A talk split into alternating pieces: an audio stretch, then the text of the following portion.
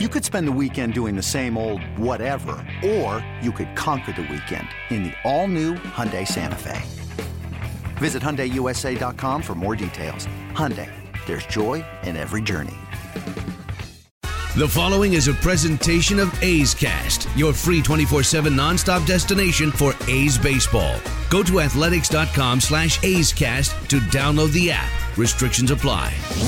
This is A's Cast Live, your comprehensive look at the Oakland Athletics. Launch to left field deep. Bam going back, looking up. He will watch it fly. And 29 other MLB clubs. 2 2 pitch on Trout, and he blasts one. Way back.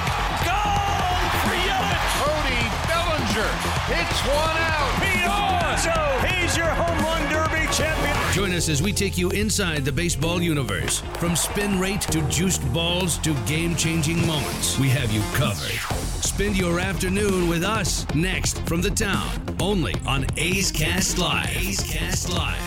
Here's Chris Townsend. You know what? It really doesn't get any better than this. When you think about how lucky you are, when your office is basically a press box and your view is of a Major League Baseball field. I've been so fortunate in my career over the years to do so many shows, whether it was A's or it's Raiders, and just be here when the stadium's empty, everybody's gone, the guys are downstairs just working on the field.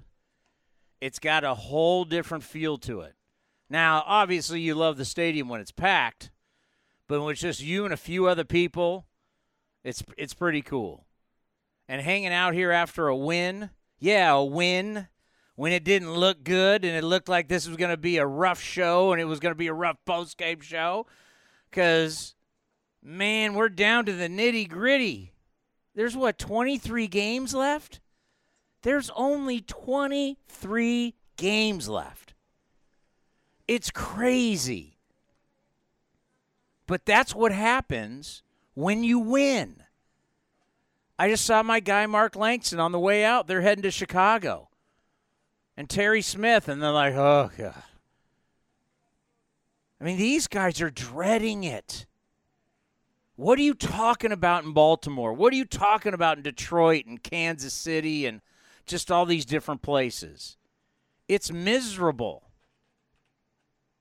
Winning is what it is all about. Winning is fun. Winning is the greatest deodorant ever. You win and it cleans up the worst stink that there is. And that's what the A's are doing. And a, and a win like this today is one that really starts to set you up to finish this thing this thing strong. Because they could easily lost this today. And then all of a sudden, we're looking up at the scoreboard. What's going on with it with, with Toronto and Tampa? Well, you didn't gain any ground on Cleveland because they lost. Teams need to separate themselves. Now you've had you got the leaders in the clubhouse. They've all done their job. When you look at the standings, you know we're talking about the wild card, but the Yankees, they've done their job. When you look at Houston, same deal. They're not looking back. They're all going to be able to set themselves up and get ready for the postseason. Houston right now has a nine game lead over Oakland, and New York has a 10 game lead over Tampa. And Minnesota right now has a five and a half game lead over Cleveland. And that could be six by the end of the night. we'll keep you updated on all the scores going on here uh, in Major League Baseball. But the separation and that's where some people are saying, well, this year's kind of boring. Well, the only race that's still out there because the Dodgers looking to win, unprecedented, really, when you look at the National League West. Seven straight year they're looking to win the division. That's impressive. They lead their division by 18 games. And it's not like Arizona stinks. They're 73 and 67, still in the wild card hunt but that division far over. You've got Atlanta there on top of Washington by seven. We'll talk to Ron Washington a little bit about his his Braves as he's the third base coach and infield coach for him. Ron Washington's going to join us in moments. David Forst will be here at 5 o'clock for the GM show. And Jim Leyland, one of the great managers of all time, will be here at 5.30. Dave Rinetti, our buddy, VP of Stadium Ops, will be here at 6. And then Sarah Langs, I tell you, she's the best follow on Twitter if you're a baseball fan, at S. Langs on Sports. She tweets every day, all day, and everything she tweets is a nugget, a nuggy nug. The only race still left is St. Louis and Chicago. I guess if Milwaukee really almost wins out, they'd be in it. But right now, Chicago two and a half back of the Cardinals, and Milwaukee six and a half games back. This is my favorite time of the year. Baseball when it means the most, and the start of the football season. As we've already had some big college football games, we've got the NFL starting tonight, Packers and Bears, and then you got big college football on Saturday, NFL week one. I'll be here for Monday Night Football for the Raiders and the Broncos. Doesn't he get, does it get any bigger than Monday Night Football? There is no bigger stage than either a Sunday night or a Monday night when everybody's watching. And then baseball, and next you know we're going to have playoffs. This everybody has their everybody has their favorite time of the year in the sports calendar. Mine is this time of the year. So earlier today, you know, we really wanted to bring on Ron Washington for, for multiple reasons. Obviously, one reason has been we've been talking to a, a lot of people about the 20 game win streak, which was a historic. It was the best ever in the American League until Cleveland broke it. Wash obviously was a part of that, but there's a lot I wanted to get into with Ron Washington. I wanted to get into his relationship with Billy Beane because I know they're they're very close. They played together at one point in Minnesota, and he worked for him for years. You know, Ron's gonna he's gonna have some nice things to say about Bob Melvin. We're going to talk about the O2 team, talk about Eric Chavez. You know, Chavez, their relationship. Eric gave him a, a gold glove for everything he did with him. I had to ask him about Miguel Tejada because at a time when when Miggy was doing unbelievable things here, you remember it was about the big three. It was about A Rod, it was about Jeter, and it was about Nomar. Well, Miguel Tejada had a hell of a career and was not only incredible in 2002, winning the MVP, you know, the walk-off hits during the streak, game 18 and 19. But just his overall career here with the Oakland Athletics, and everybody really thinks a lot about his offense. They don't think a lot about his defense. So I want to ask Wash about his defense. A lot of respect for him as a teacher. You know, we we see these we see these older guys in uniforms and we don't think about them as teachers or coaches. But they are. That's their job. They love to do it. And then, you know, that's, you know, at times when the A's may may not be so hot. And you talk to Bob Melvin. Bob Melvin will tell you, you know, one of the things that when you do have a younger team, he loves the teaching aspect of teaching the game, how people learn the game, how they learn the game together. One of the reasons why this group is special is because a lot of these guys learn to play together in the minor leagues. And the coaching is consistent from level to level to level. So when you get here, you know what's expected of you. You know, there always used to be the Oriole way or the Dodger way. And that's something you want to have. We talked to Fran Riordan recently about it.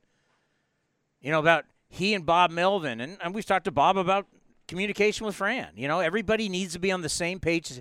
Everybody needs to be on the same page and be pulling on the same rope. So we've teased you long enough because we know how much this guy means to this organization and how much this organization means to him all the great years. Earlier, we caught up with Ron Washington. Always special to bring him back. Here is Wash.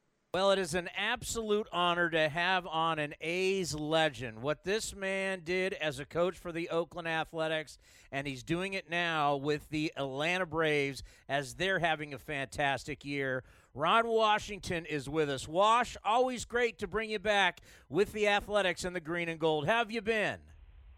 I've been great, and it's always nice to talk baseball that uh, green and gold can hear. So we celebrated yesterday the 17th anniversary of the 20 game winning streak and got a chance to talk to Scott Hatteberg about the pinch hit home run. We got a chance to speak with uh, Mark Mulder and what he recalled because you know, it just wasn't that 20th game. You had the, the two walk-offs from Miguel Tejada in game 18 and 19 of the streak. When you look back 17 later, 17 years later, what do you look at most fondly about that winning streak, your time with the A's? Well, I look at the when it began. Um, you know, David Justice got on the bus when we first left, and I think we went to Kansas City. And he said we'll be going on a a 10 game road trip and we should come back with nine wins. And we came back with 10. And we came home for a seven game road homestand or six game homestand. And he said, shoot, we should get five out of six. We won six in a row. And from that point on, you know, it just came down to us just playing the type of baseball that we've been playing, pitching the ball, catching the ball, and getting timely hitting. And that's exactly what it took through the whole 20 games pitching, defense, and timely hitting.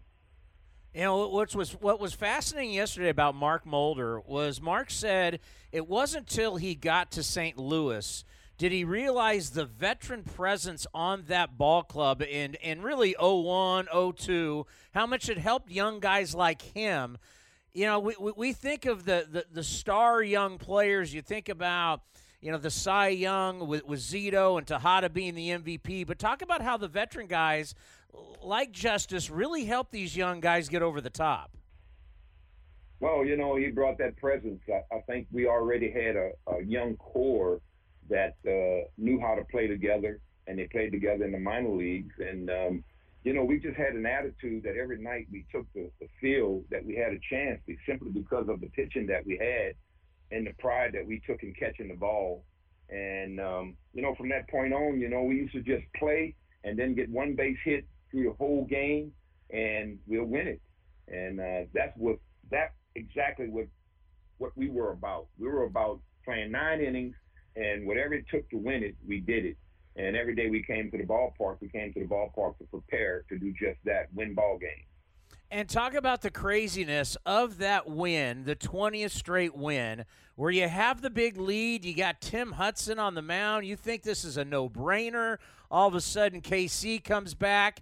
And then you have the moment of Scott Hatteberg hitting the biggest home run of his career. Well, to be honest with you, um, we never felt comfortable. We really never felt comfortable because of the way the game was flowing. And then um, Mike uh, had a big first baseman they had. I can't think of his name when he hit the grand slam. Sweeney, uh, Mike Sweeney. Closer. Sweeney. It was Sweeney. He hit the grand slam and put him closer. And you know, then we begin to say, okay, we got to score more runs. We got to score more runs. But you know, the thing about those guys, they always did what was necessary. And um, so when Hatteberg stepped up there and then hit the home run that that, that won that 20th game for us, um, to be honest with you, it was a great feeling but it certainly wasn't anything that we was concerned about. We still felt like we was going to win that game, but he put the icing on the cake, and that was tremendous. And little did we know at that time that this team was being looked at and was going to have a best-selling book written about it.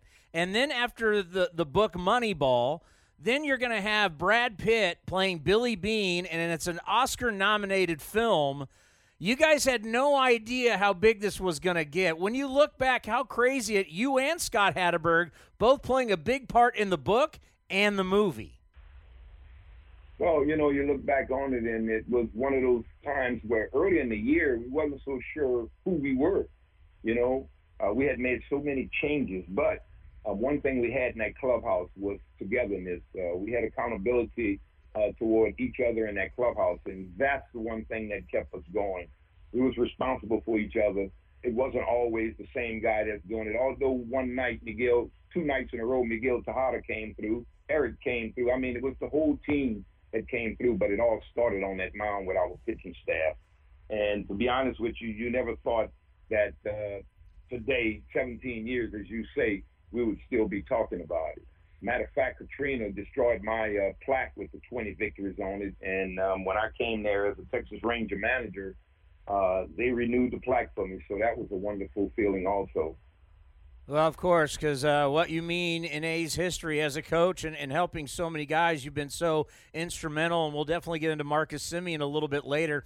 How did you feel about your portrayal in the movie and, and also in the book? Well, you know, the only thing about it that that that confused me, I never did my work on the sideline. You know, the guy that played me, he was on the sideline, uh, yelling out to these guys when he was catching catching balls, calling them a picking machine but uh, doing workout. He wasn't doing the game. That was the only thing. Other than that, you know, when you make a film, some things are embellished, but the true story behind it was that uh, Billy Beane and his group used to just get guys and bring in our clubhouse that everyone thought was finished, and they would have super years with us because the the way our clubhouse was constructed. Um, as I said, we was already in our clubhouse as being accountable to everyone in that clubhouse and everyone that came in they fell in line. You know, when we when we got uh, Big Frank Thomas, when we got David Justice, we got Tim Raines.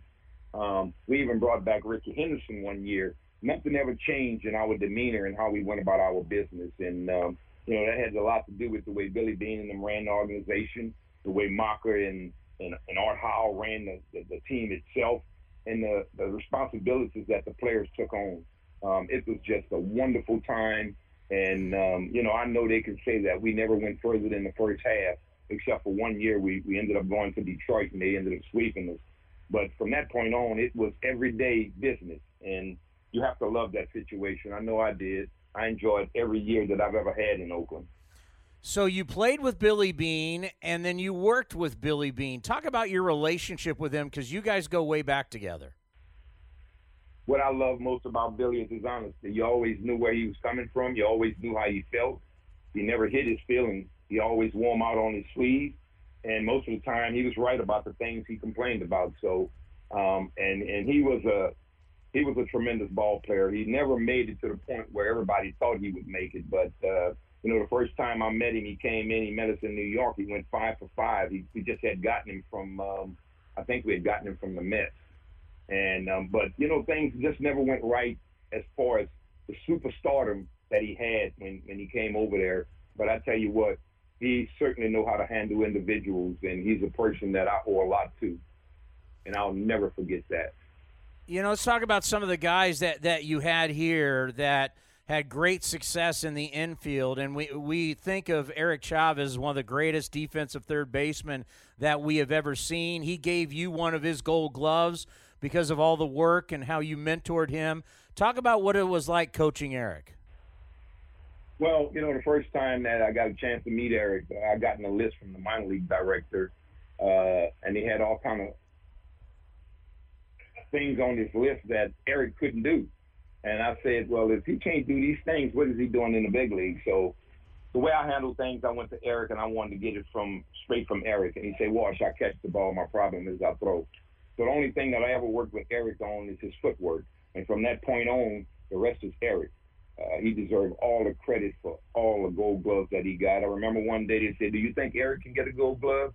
I said, I think Eric can get a gold glove, but Eric got to want that gold glove. Not because I think he can get that gold glove. Well, Eric went out there and he put in the work. You know, nobody know. Uh, we hit the field every morning at eight o'clock. Eric was out there every morning at seven thirty. Um, he would get to the ballpark at 5:30 in the morning. He would make sure that his back, you know, he was having problems with his back, but he was making sure that his back was always able to go out there and do what he had to do. And he was out on the field at 7:30 every morning. Eric earned everything that he got out of it. And I remember one time someone mentioned to me after uh, when he got late in his career about, well, he's always hurt. I said, hold it. You're gonna look at Eric first six, seven, eight years. He played every day we could not pry him out of that lineup. And when we lost Mark McGwire and then we lost uh, Jason Giambi, Eric stepped up and became the leader of that club. And um, he's a wonderful man. Uh, he's a wonderful person. Um, you know, he did a lot for that organization, and people don't know how often he played hurt. And um, that's the thing I admired about him the most. He never complained about anything. All he ever did was show up. He deserved everything he got. And if he wouldn't have hurt his back, I think he would have had 10, 11 straight gold gloves without a doubt. You know, you think about that era, and that era had so many great shortstops, and not enough was said about Miguel Tejada. Everybody want to talk about Jeter and Arod and Nomar Garciaparra. We know how good Miggy was offensively, but talk about how good he was also defensively. Another one that put in the work, put in the time. Um, he worked his butt off. He was a tremendous shortstop. He had tremendous range. And the one thing we had to make sure with Miguel was he would go left and right and get balls and wouldn't finish it. And the one thing I always told him, anybody can go left and right and catch a ball, but those that are going to be recognized are those that can finish the plays. And he worked, and he became a tremendous shortstop. And as you said, he never got the credit for it because of he was always fighting at Derek Jeters. But uh, he meant a lot to our organization the years that he was there, and he was a big part of all the winning that we done there. And um, he's always going to be someone that'll be huge in my heart. And um, I'm just happy. I'm just sad that when he left Oakland and he went to uh, Baltimore, things didn't continue in that direction. Well, and, and, then probably one of your greatest successes is a, is a guy that we see every single day. And I'm so proud of Marcus Semien. I think we all are because we watched how when you showed up and you basically broke him down and got him to go from scratch. And the fact that Marcus worked so hard with you every day and he he did it in front of everybody where some big leaguers would not want to do it in front of everybody and feel so vulnerable. Marcus did it in front of everybody every single day and he has truly turned himself into one of the best shortstops in the game. How much do you just admire him as a person for letting you come in and change him into one of the great infielders in the game now? Well, it's it's a, bunch of things that happened. Number one, Billy Beane wanted him to be a shortstop. He and Dave Forst. And number three, you definitely can't forget about Bob Melvin. Bob Melvin allowed me to come in there and be a part of that family.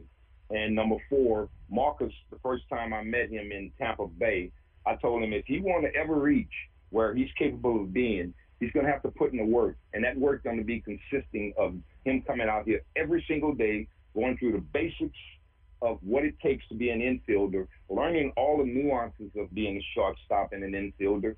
And if he's willing to do that, um, I can help him.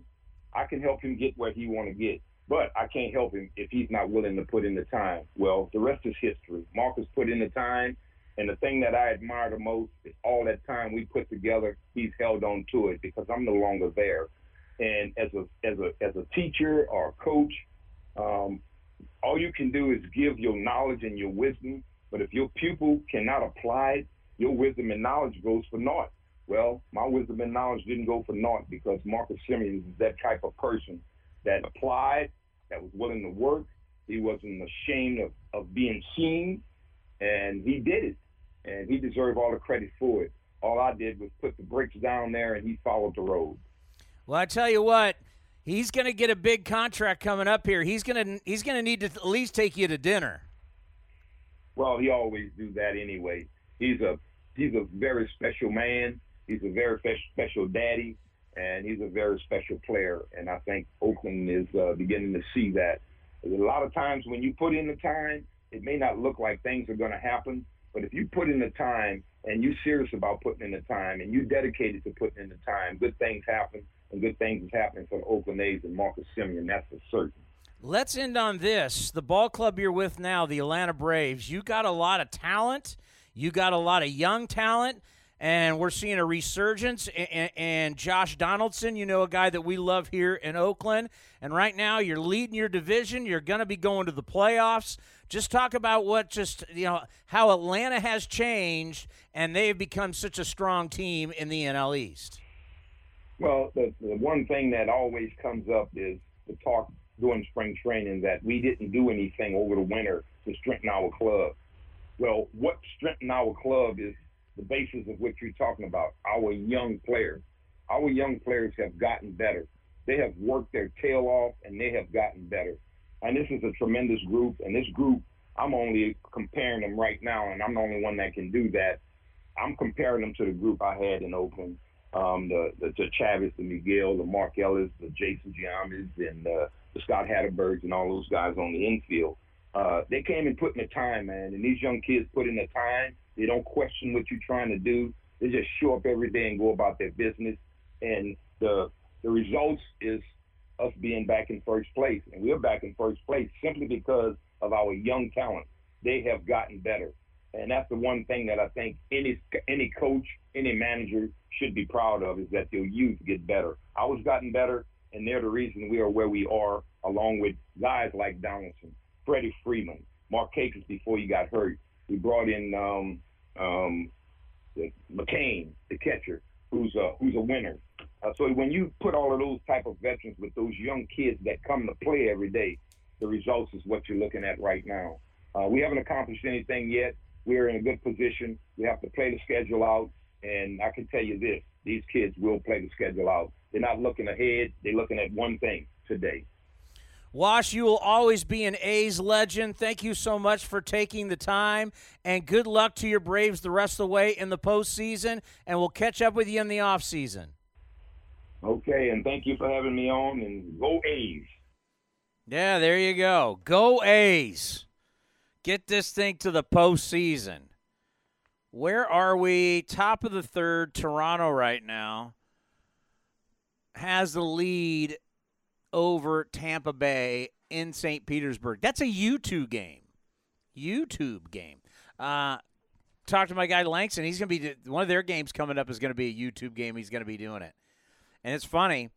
So I mean, Everett, you're baseball fans. You know Mark Langston. He was a terrific pitcher. So at first, when he was doing it, I can't remember. It was last year, or the year before. He was like, "This is this this is terrible." Like, why are we doing this? This isn't going to work. And then all of a sudden, he started to realize there's people all over the world watching the game. Because you find there is a difference between a Facebook game and a YouTube game. Do you know what the difference is between a Facebook game and a YouTube game, Commander Cody? And hello. First time they hear from you today, even though I've seen you all day long. Yeah, I've seen you since what 10 a.m. this morning. So um, I, I, I would say would the difference be the advertising? As Billy Beane, Brad Pitt, and Moneyball would go. Eh. Do you have it for me? Uh, yeah, there's a lot of drops in here now that we have. But you got you got- Forty-seven doubles, sir. Eh. I like a guy who's got a little hair on his ass. No, that's not it. You want to try again? Well, I don't use Facebook anymore, so I don't know how what's different about it now. But uh, I don't know the answer. I'm not going to try and lie. you don't have fa- you don't have Facebook anymore. I deactivated on 12:01 on New Year's, New Year's, technically New Year's Day. How do you feel about it? Vindicated. It's great. I try not to use social media as much. That's the whole part of the meditation and you know mental awareness and mindfulness that I have. But social media will drag you down, and I try not to use it as much. I rarely ever even look at my Facebook page. Some people use it for like like I- I can understand for you and you know f- and like people Family, fa- kids, family they yeah. want to keep a family and kids and, and everything like that. Like for me, my mother's on Facebook and my dad is not. My dad barely knows, barely knows how to operate his flip phone, so we don't. have Oh, to the old about that. flip phone. Yeah, when I go home there ne- next week, he's probably going to tell me he needs to get a new cell phone. And, No, stick with a flip phone. Those, you, you know what's great about a flip phone? They always worked. Uh, his still works. This is about five years old. Oh, the old flip phone. I love those things. Okay, here is the difference. You have to be a face a Facebook user. You have to actually have an account to get onto Facebook to then watch a Facebook game. You don't need that for YouTube. Anybody can go to YouTube and watch the game. So at one point, while Langston's doing it and he thought this was lame, he started to realize worldwide they had like 6 million people watching it. 6 million. We're sitting here bragging about our numbers with A's Cast and A's Cast Live. 6 million people. And I like what they do with it. They have the you have the play-by-play guy who's like in the middle, someone like a Scott Braun from LB Network, and then you pull someone like a Langston who would do it for the Angels, and you can pull someone like Dallas or Fosse to do it for the A's, and you have a guy from each team, and then the guy, the play-by-play guy who's straight down the middle has no affiliation to either team. I think that's a smart idea. I love I love it. We talked to Haberman about this a couple weeks ago. Yeah, Guy Haberman, our old colleague. Yeah, but those are for one-offs. What What do you think your YouTube? If your games were on YouTube, right? And you get all the time, oh my God, if it's not on cable or if it's not on terrestrial radio. Uh, I can guarantee you right now, NBC Sports Bay Area and NBC Sports California are not getting six million to watch a game. And then, how valuable would someone like Shohei Ohtani be if 162 games were on YouTube? And not only do you get the American public, you get the worldwide and really the Japanese baseball fans. I mean, the numbers are crazy. When you're talking about 6 million people watching a baseball game, that is unreal. Well, now joining us here on A's Cast Live, as he does every single week, it's the general manager show, David Forst. David, a wild win for your athletics today, but these are the kind of wins that give you that special mojo and the shot as you head towards the postseason. Yeah, that was a good one. I was, uh, I'll be honest, I'm, I'm always a little uh, skeptical about scheduling a, a chat with you after a game because you never know what's going to happen. You never know what kind of mood everybody's going to be in. But, uh, but yeah, that was a fun one. hey, hey, I agree because I'm so moody. who who knows? Who knows what kind of calls I've been taking? Who knows? Because you know, for the post game show, it's supposed to be for the fans. It's supposed to be a roller coaster ride. So one minute we love all of you, the next minute we hate all of you. It's just the way it works. but today we're loving you, David. That was a good one. Yeah, a lot of credit to the guys for not uh, not packing it in once we were down five, six, one. Uh, you know, you win the first two games of the series. It's you know, you could be happy just winning two out of three and moving on. But uh, our guys hung with it. Big, big hit by Phegley to kind of wake everybody up and get us back in it. And then the rest of the lineup did a great job that inning. Did you ever think this would be the way when you drafted AJ Puk? This would be how he'd get his first big league win. I don't know that you uh, you draw it up. I mean, I think we've talked in the past about some guys coming up to get their initial workout of the pen. So I guess it's it's always a possibility. But uh, yeah, we just we've been looking for the right spots for AJ to to to kind of work him in, and we've had so many tight games and having to use the same guys, Hendriks and Soria and Blake and Diekman, and just kind of wearing these guys out. So. Uh, it's nice to get them a day off and, and for the rest of the group to, to contribute and prove they can be part of a winning game. You know, there's this Twitter handle stats, and they had this unbelievable article, and it's about how certain teams, especially the Houston Astros, are, are really changing the way they approach the 3 2 account. Uh, a three-two count, like the, the, a lot of times they won't swing because a lot of times, you know, the numbers will show it that umpires aren't calling strikes on three. The, the closer pitches, they're not calling strikes. And then they start showing you like all the different counts, you know, the percentage of when strikes are called from when they're not. It was really fascinating. But this whole thing about the 3 2 count, I read this article and then look look what we had today. Your guy's not swinging on the 3 2 count, and the numbers show that umpires don't like to call strikes traditionally uh, on the 3 2 count. Well, I haven't seen that article specifically, but uh, I know our guys do a great job working the count. Um, I mean, Profar's at bat there was was a great example. He gets down 0-2 and grinds it out, bases loaded. You know, you're always anxious to to get the big hit, but for all those guys in a row to to be patient, to take their walks, to sort of pass the baton to the next guy, and ultimately culminate in Robbie's triple to put us ahead uh, just a, a, great clinic in, in team baseball. Yeah, I, I went over the entire inning about all the pitching changes. I am not a fan of September call ups. I do not like how, I, and, and, it may be different for front office, and I want to ask you about it, but it's just no other sport plays one way for the majority of the season and then changes at the end. How do you feel about it? Do you like it, don't like it? And obviously it's changing it is going to change. Yeah, so you may get your wish next year, whether it's a limit on on rostered players in September or uh, three batter minimum for every reliever that comes in the game. It sounds like uh, the folks at MLB are, are talking about changes, but you know we we play within the rules. We, we use what's given to us. I do think there's a lot to be said for uh, having extra arms in September and giving giving guys a break. I mean, these guys are all gassed by the time you get through five months of the season. It's been huge for us already to have Sean to insert into the rotation, give everybody an extra day. Uh, we'll probably take advantage of that again next time through the rotation, uh, and in the bullpen too. I mean, like I said earlier, we're we're using the same guys over and over again, and you just can't you can't ride them until uh, until you wear them out. So it it from our perspective, I know from Bob and Emo's perspective, it's it's nice to have some extra fresh arms. Yeah, because two pitchers you think about Liam Hendriks and Yusmeiro Petit. Uh, you, you guys have gotten so much out of them this year, but at one point do you start to fear like you need them to get you to the postseason, and if you get to the postseason, but you still need them to be able to perform when they get to the postseason.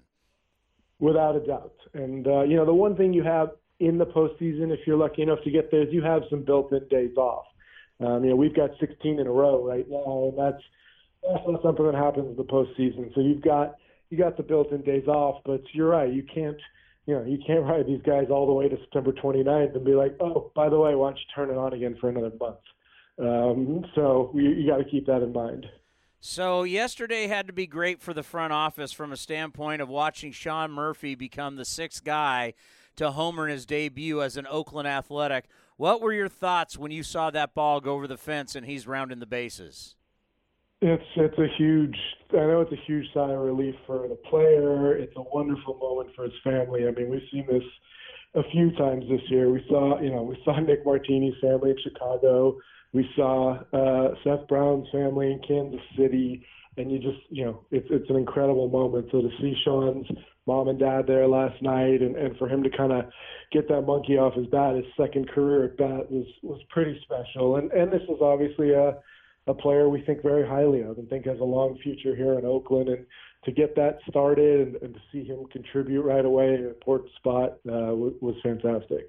You know, sitting here in the press box last night watching this game, it just made me think. You know, you got the catcher, you got the center fielder, you got the third baseman, you got the first baseman.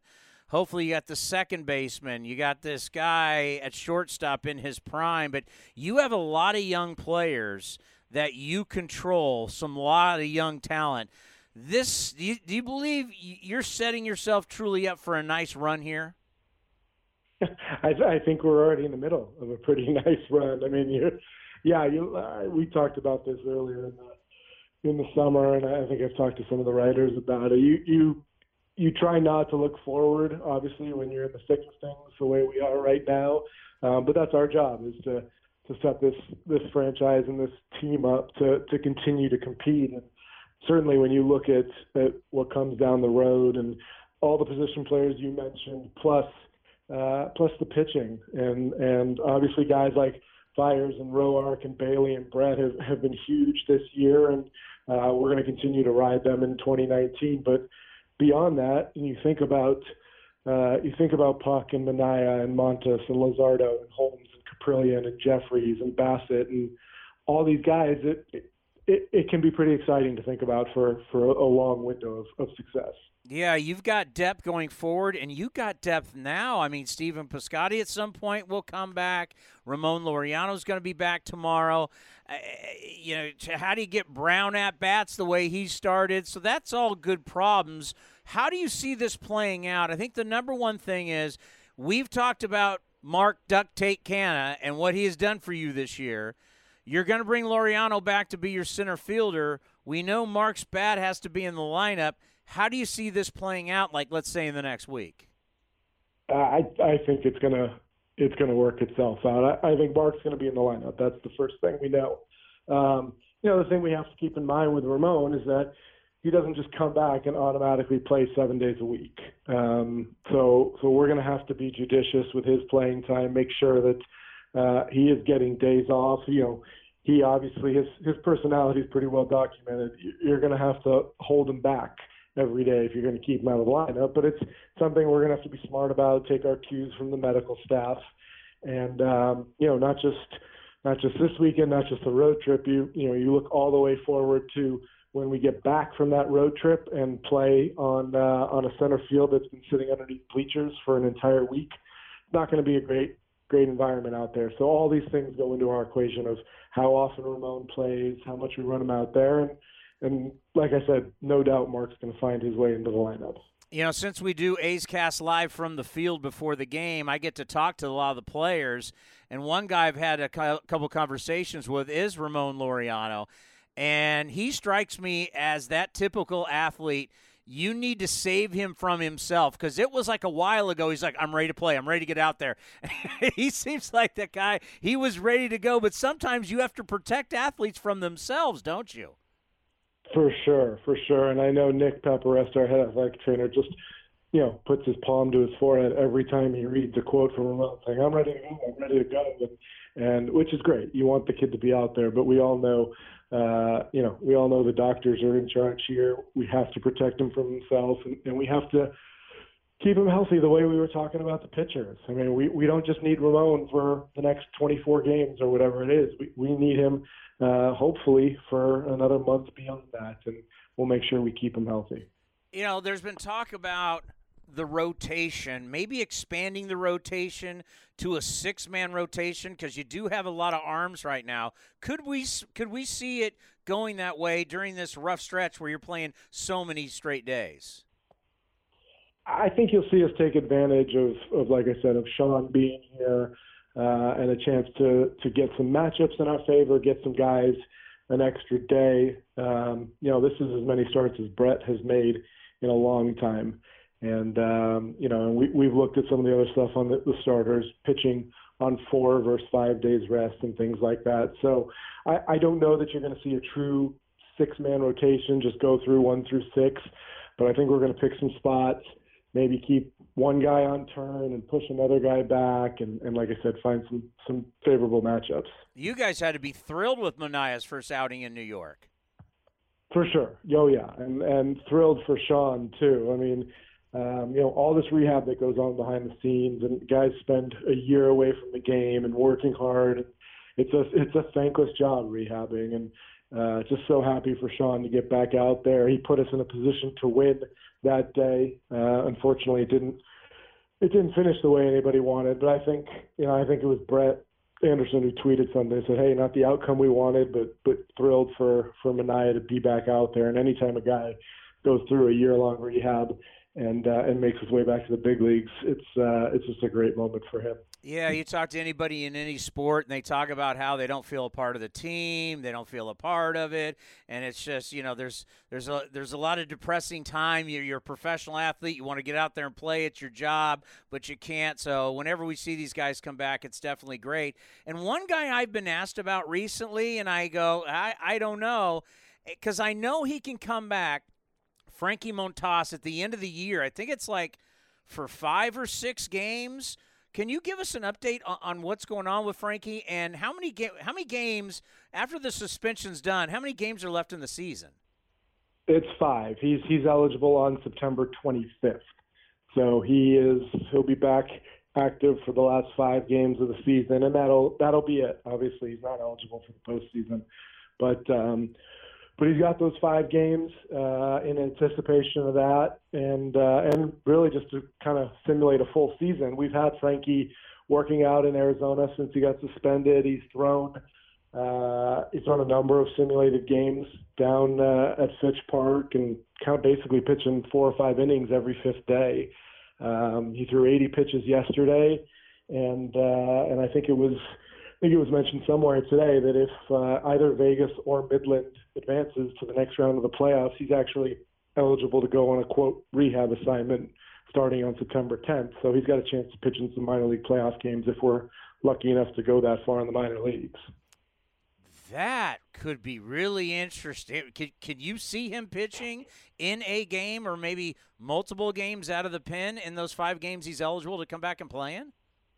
Yeah, oh, oh, for sure. I mean, obviously, um, you know, we hope those games are meaningful. Well, eh, we, would hope to run away from the pack, but the way Cleveland and Tampa are playing, I, I think this thing's going to go down to the wire. So we expect those to be meaningful games, and we've kept him stretched out in case we want him to start one of those five. But Frankie's obviously pitched out of the pen in his career as well, and uh, sure, run him out there five nights in a row. Why not? Um, but uh, but no, we'll when we get closer, we'll figure out the right role for him. But like I said, he's going to be active for those five games, and he'll be a part of the group. Well, we know you're you're rooting for the Aviators, and you're especially rooting for the Aviators against Sacramento, as we've talked about before. uh, how nice was it to see Fran and the boys get Game One? It was fun. I went up there to Sacramento last night. It looks uh, just the way it did when we were there in 2012. All of our banners are still up on the outfield wall, which is nice. Um, but yeah, I went up there to see those guys. Daniel Mengden pitched well, and Bats came alive a little bit. So good for them to take game one. Midland did the same last night against uh, Padres Double A club in Amarillo, and it'd be a lot of fun to watch both teams. Uh, both teams advance to the championship next week, and, and like I said, from a, on a practical level, I'd love to have somewhere for Frankie to pitch next week. Yeah, and it is important for your minor league level to win, right? To teach these guys how to win, no matter what level it is. No doubt, no doubt. And all you got to do is ask Pinder and Olson and Chapman and, and that group of guys uh, what it was like coming up in the minor leagues and winning championships in the Cal League and the Texas League and uh, and and developing that culture. So it's always it's always something we've stressed in the minor leagues. Keith Lieppman, as long as he's been here, has uh, has stressed winning, and we, we go outside the organization to add players uh, just for the purpose of making sure we've got good teams, and it's it's important to everybody from top to bottom. David, great stuff. We appreciate it, and uh, it, it's a sprint to the finish, and it's going to be a lot of fun. And uh, enjoy the rest of the week and the weekend, and we'll talk to you next week. All right, Chris. We got a couple more of these pit stops on that sprint to the finish, so I'll catch you next week. Thank you, David. See ya. David Forst, the general manager. A lot to talk about there. We'll do it next, right here. For a little over a dollar a day, you can. Att- yeah, you kind of jumped the gun on me right there. It's called a tease, Cody. You got to let me finish the tease. Fine, just go to break. Just go to break. Do whatever you want. You're the producer. A's Cast Live continues from Rickey Henderson Field. Here's Chris Townsend. Coming up here at the bottom of the hour, Jim Leyland, one of the best managers of all time, world champion. A lot of respect for him. And you know who he's buddies with? Tony La Russa. They're super tight. I I think we got more out of David on Frankie Montas that I the thing uh, more than I thought we were going to get. And that's that's very interesting. See, it's so different in the NFL. And that's what fooled me.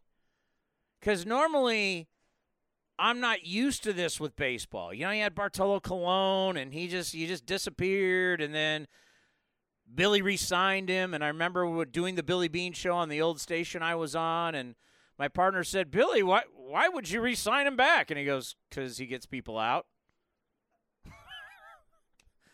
You know, oh, he got popped. Okay, well, it happened, but we're bringing him back. Why? Cuz he gets people out. So I had no idea that you could be suspended and still be around the organization. Didn't know that. Because literally in the NFL, and I have no idea what basketball's rules are, because when's the last basketball player you saw test positive for a PED? Has there been any? I will tell you this: in the NFL, when you get popped, and it, and it's may it's not always it's just not PEDs. You look at the Aldon Smith situation. When you get suspended, you are out. You're done. Like Richie Incognito right now, suspended for two games. He cannot come to the facility. I think it's wrong. I think what baseball does is actually right.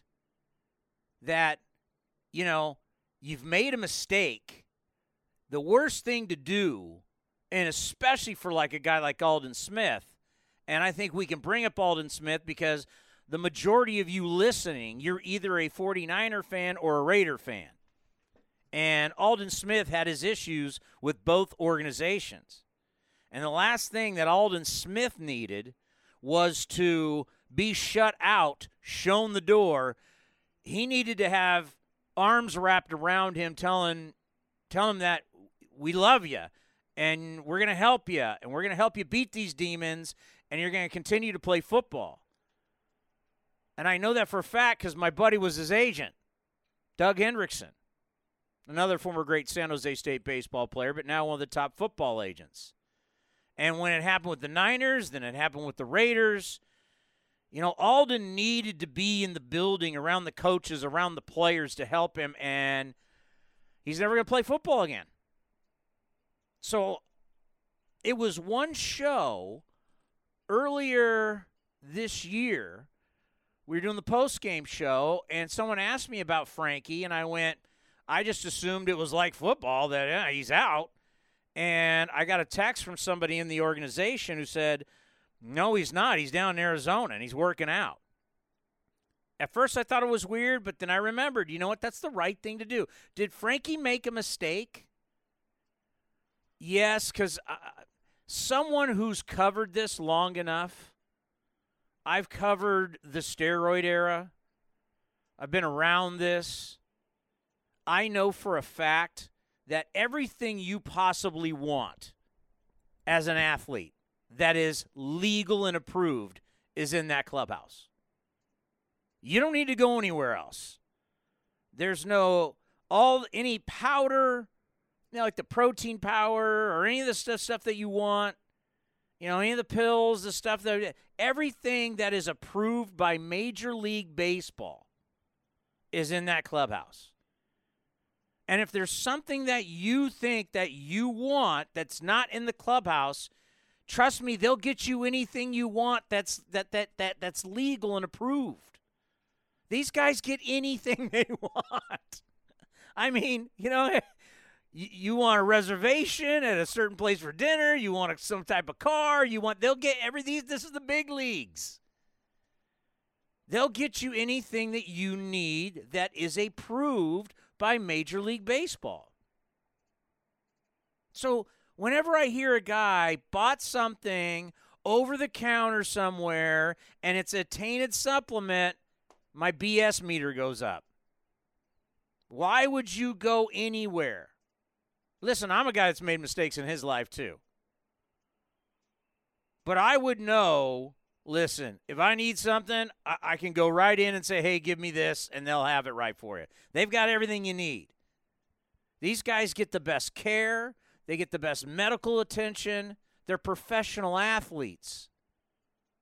They do everything to keep these guys healthy and strong. So the minute you walk away from them and you go somewhere, you know, here's the code too that, that, that you always get well, it, it was a place that a lot of people buy supplements and that it was tainted, right? They don't want to say the name, but they want to go like, it's GNC. I bought it at GNC. You don't need to buy anything. It's all free down there in the clubhouse. So whenever I hear tainted supplement, I'm not buying it.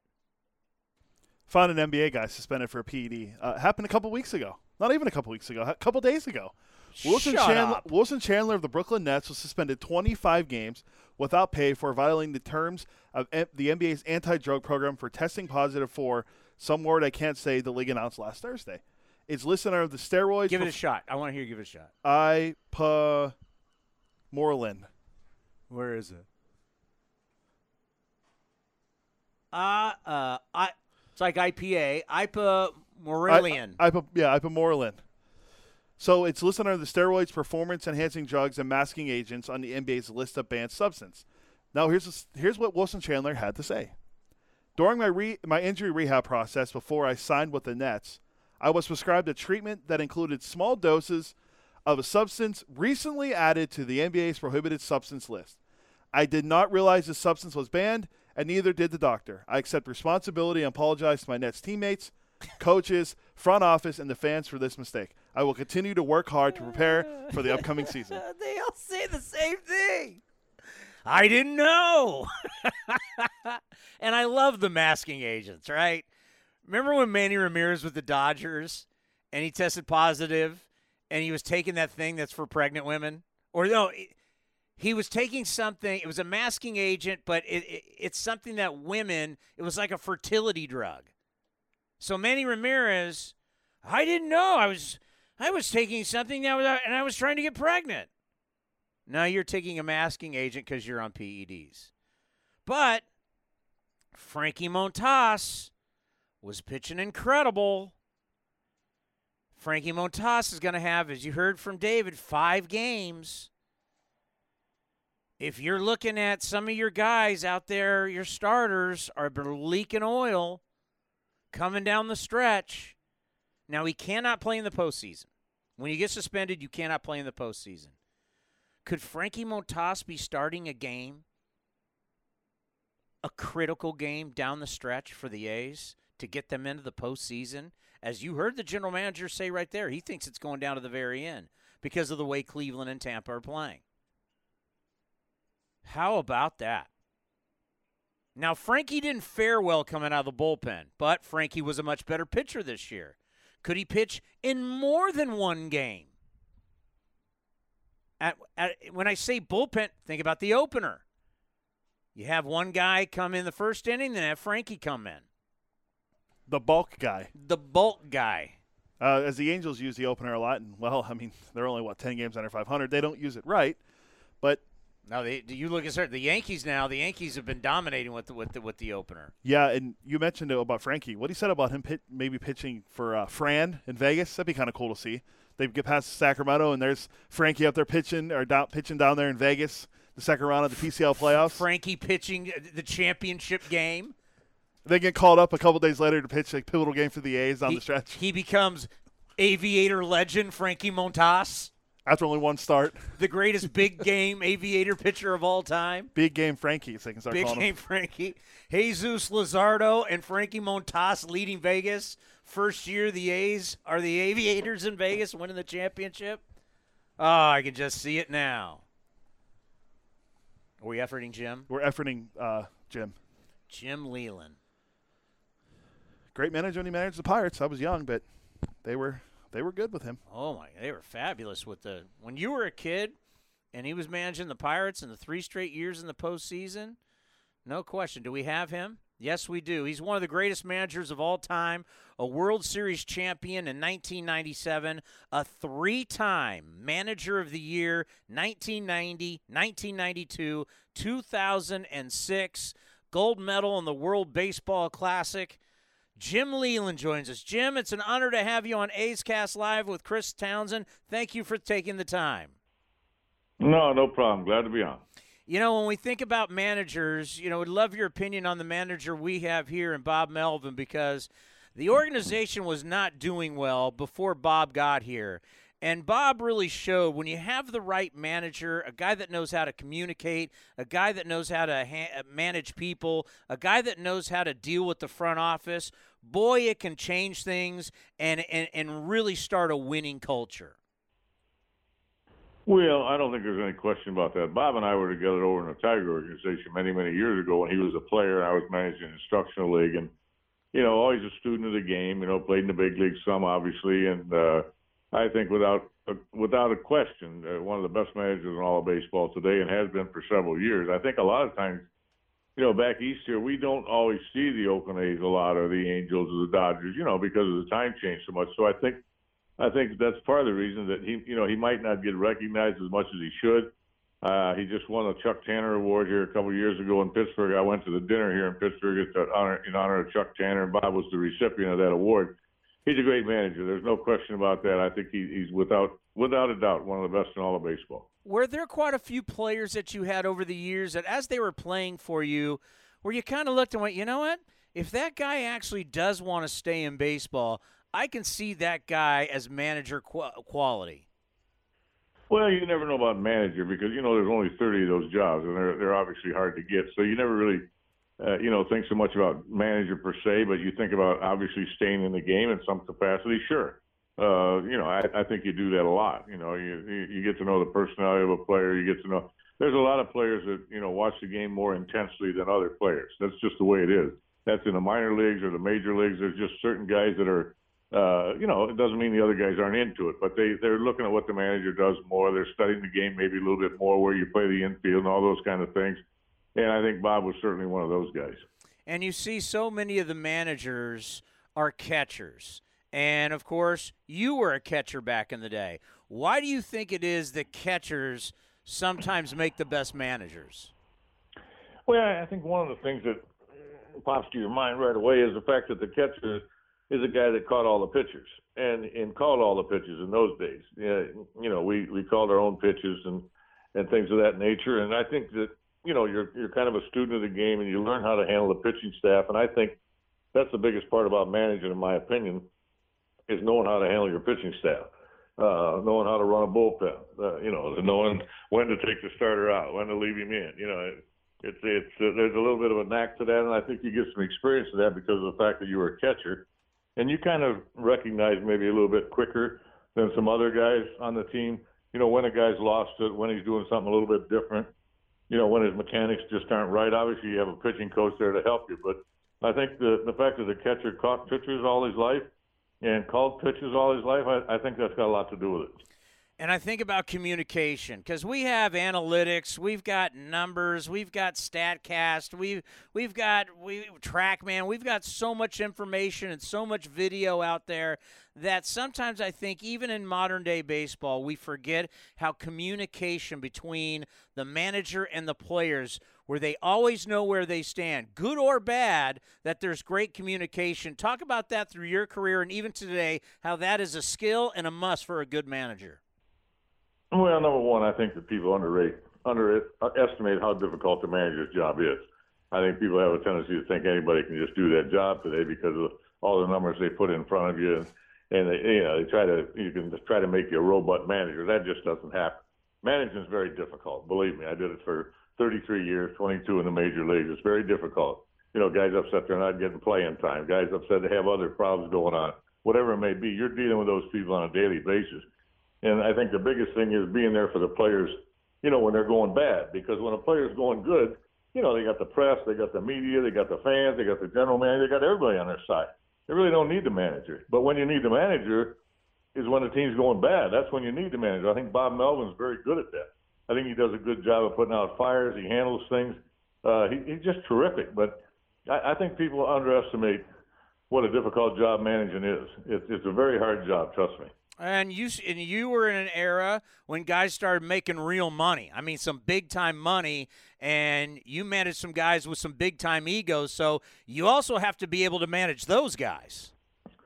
Well, I think you know you're in the people business. That's what you are when you're a manager, and you gotta you gotta you know you gotta have the same rules, the same parameters, but you got to go about it different with each player. I mean, to, you know, to get the best results out of one player may not be the same way you do it with another player, you have to you have to know all those things, and that's that's what you're talking about. Your line of communications, uh, you know, is very important. Uh, you know, I think respect is very important. Uh, you know, and, and you know, you're really in charge of the organization on the field. I mean, you're not the general manager, obviously, you're not the owner, but on the field, you're really responsible for the organization's results.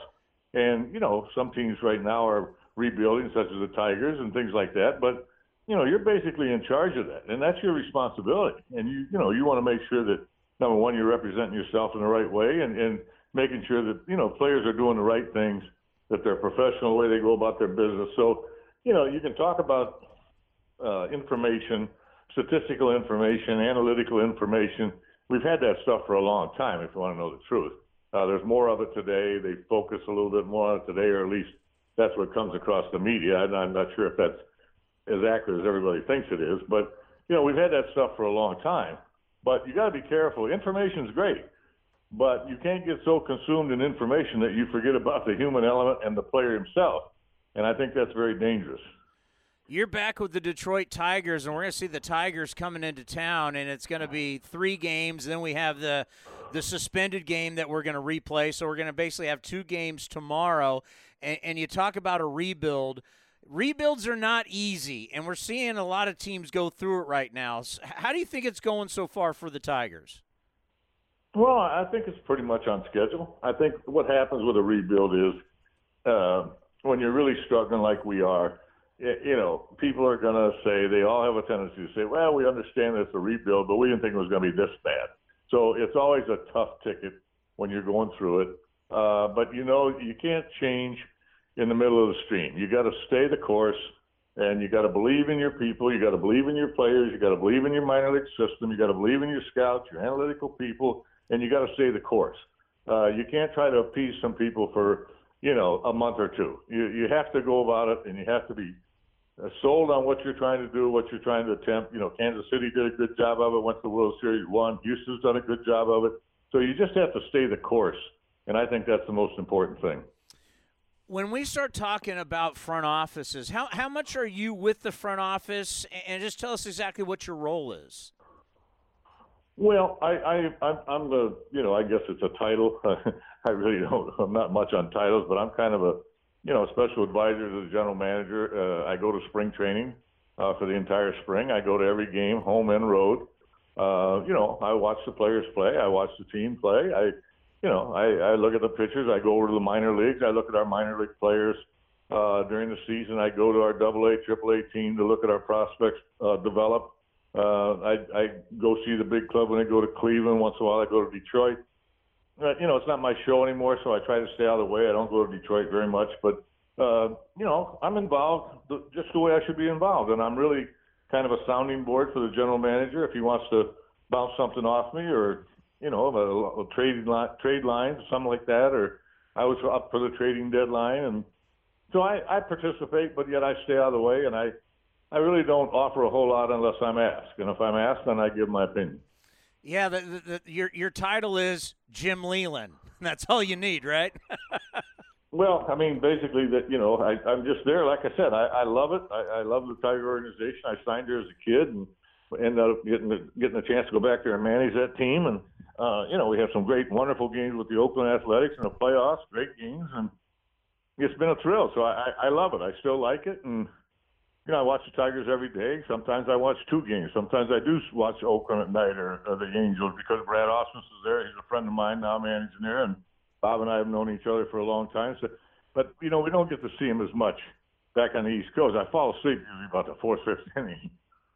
Yeah, I, I, yeah, no question. Our, our, him when our games are running long. Want to talk about your good friend Tony La Russa? We just had him on the program recently. His, his 1989 team, we celebrated it. One of the great teams of all time. He's also going into the A's Hall of Fame. He's one of the great managers of all time. Just talk about the greatness of Tony La Russa and your guys' relationship.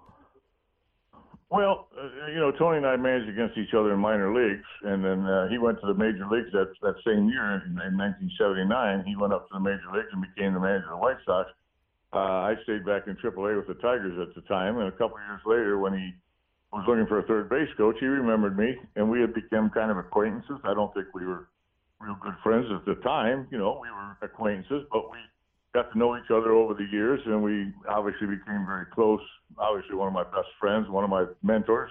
Uh, he took me to big leagues as third base coach, and uh, you know there was a lot of people in the minor leagues that you know that made me a manager, but Tony La Russa made me a major league manager. There's no question about that. So I'm forever indebted to him for that, and you know his record speaks for itself. He's possibly the greatest manager of all time, if you want to know the truth. I don't know. You know, I don't get into those kind of arguments about old players and younger players, but uh, just, Tony was one of those managers that you know you can manage two or three days and really not have to do much. Sometimes the, the flow just goes just right, and there, there's there's not really anything major. But the good managers are always ready for that situation that comes up, uh, so you don't get caught sleeping or caught napping. And Tony La Russa never got caught napping. He was oh he might go three or four straight days, not have any major decisions, and all of a sudden something popped up. He was always ready for it.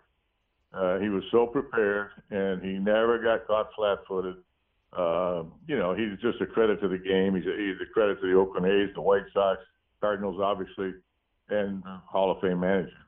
Yeah, we got a lot of interesting changes going on in our game right now. Whether it's the ball and record home runs, whether it's the record number of bullpen guys being used if you could change one thing that's trending in baseball right now, what would you change?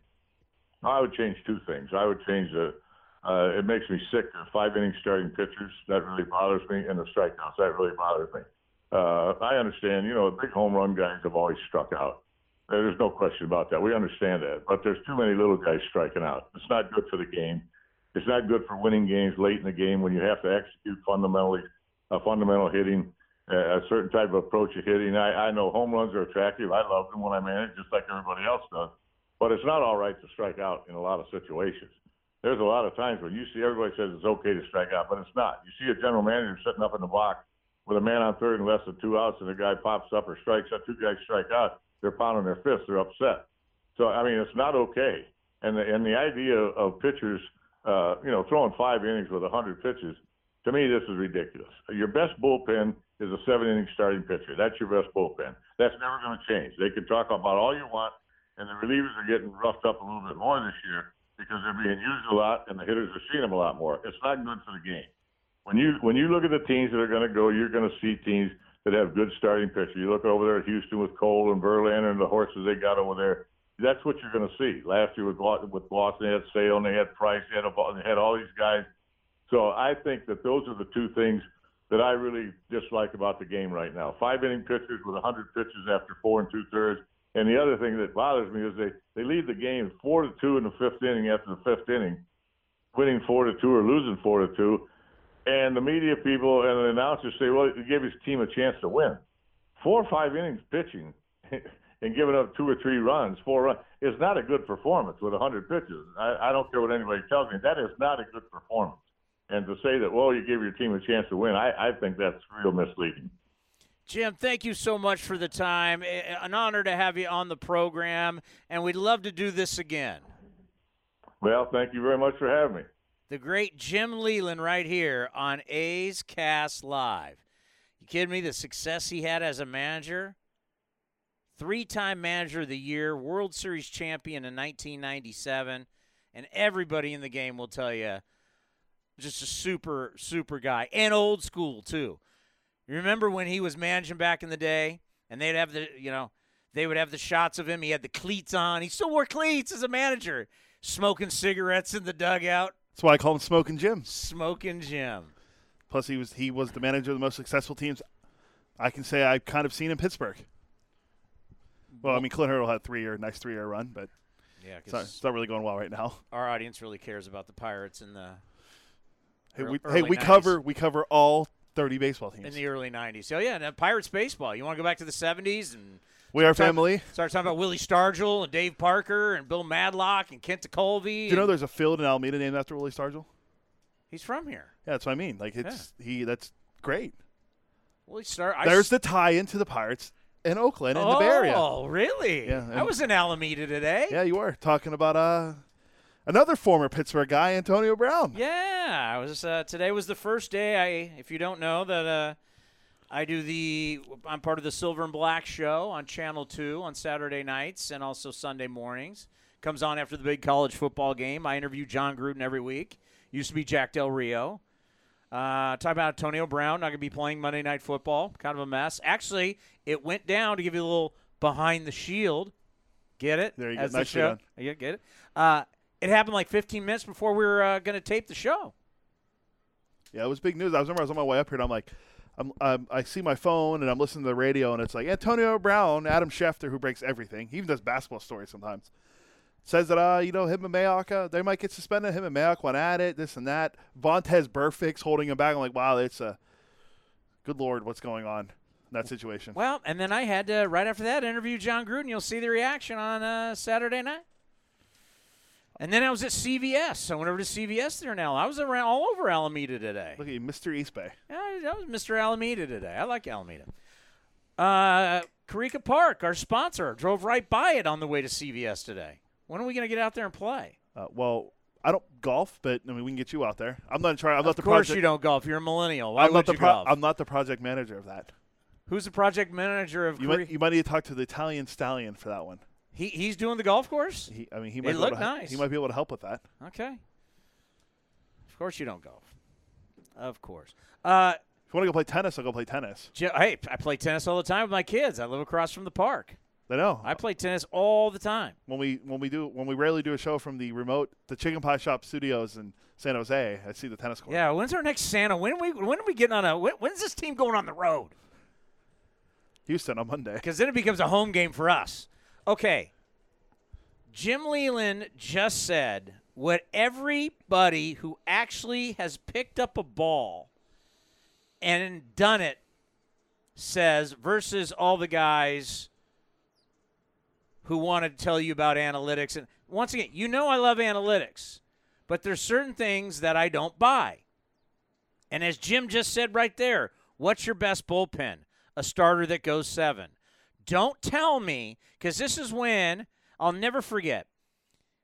I can't remember. We, I, we never get to introduce. It was it was it was a, it was a young guy. How remember the kid from Fan? He was big Fangraphs guy. Didn't like baseball reference. Oh yeah, yeah. When he said that, I was like, huh? I'm like, I like both, but I mean, to say you don't like baseball references, And- hogwash. And, and you said to him, you said, "Hey, the wins for a pitcher matter." He goes, "Of course not. Look at deGrom." And I said, "Oh, look at you guys, and you're one outlier." Here's the reality. Nolan Ryan in 1987. Here's your reality. If you go deep in games and you don't give up runs, very few runs, you're going to win the game most likely. You guys have now been living in an era where you're cool with six innings and three runs, which is not a great start. It's a eh start. And then you want other people to then pitch the next nine outs to save your eh start. What about the guy that goes five innings and gives up four runs, but his team's leading five four? Do you, do you consider that a, a quality performance? No. If he still gets to win, that means he's a good pitcher. Yeah, but how many of those happen? I mean, there are guys that have. Like, Domingo German has a pretty high ERA, and he has 17 wins. So Well, you know what? Right now, for guys, when you start looking at ERAs, it's yeah, and I'm I, I'm holding. What am I holding in my hand? a baseball. I'm holding a baseball. Okay. Not only am I holding a baseball, I want you to think about pitching at Yankee Stadium, as the A's were just there. I mean, my buddy, I, I've uh, my buddy Mark Devlin is a huge Red Sox fan, right? Huge from back east, huge, huge, huge. Well, he's not. His family is. He's from San Jose, but he's you know They're from Boston. they're from Boston. Park my car and have it yad. He hates. He hated old Yankee Stadium. He hates. New- He goes because when you watch, because I'm not watching the AL East like someone who's like a Red Sox fan or right. You just flip those balls to right field, they're out. This baseball right now at Yankee Stadium is a joke. It is, and you're seeing it with a lot every Yankee starter. I mean, James Paxton was great for the Mariners last year. He's struggling with the Yankees. I got a perfect example. Sonny Gray struggled at Yankee Stadium. Oh, He was awful. He goes to Cincinnati. He has an error under three right now in the season for the Reds. He's like two seven five. Yeah, so if, if I look at a guy, oh, the guy's ERA is four. Where's he pitching? And, and think, when you pitch in the AL East, Yankee Stadium's a bandbox, Boston's a bandbox. Now you can look at okay, right center at Fenway or out in left field to center, but down the lines, these are bandbox with a juice ball. Roger Center, Roger Center, Sky Dome, as I'll always call it. Uh, Camden Yards. Camden Camden Yards. Well, I mean, the. Orioles have already shown you it's a bandbox this year. But it's been a bandbox since it opened. Doesn't matter what baseball, right? It's been a bandbox. And I got to tell you, Brady Anderson will tell you that in 1996. having now been to the Trop, so I've been to, so I went to the Trop with the A's this year. I, because people try to act like it was a pitcher's park. Maybe I'm wrong on that, but I always seem like people like, oh, it's not.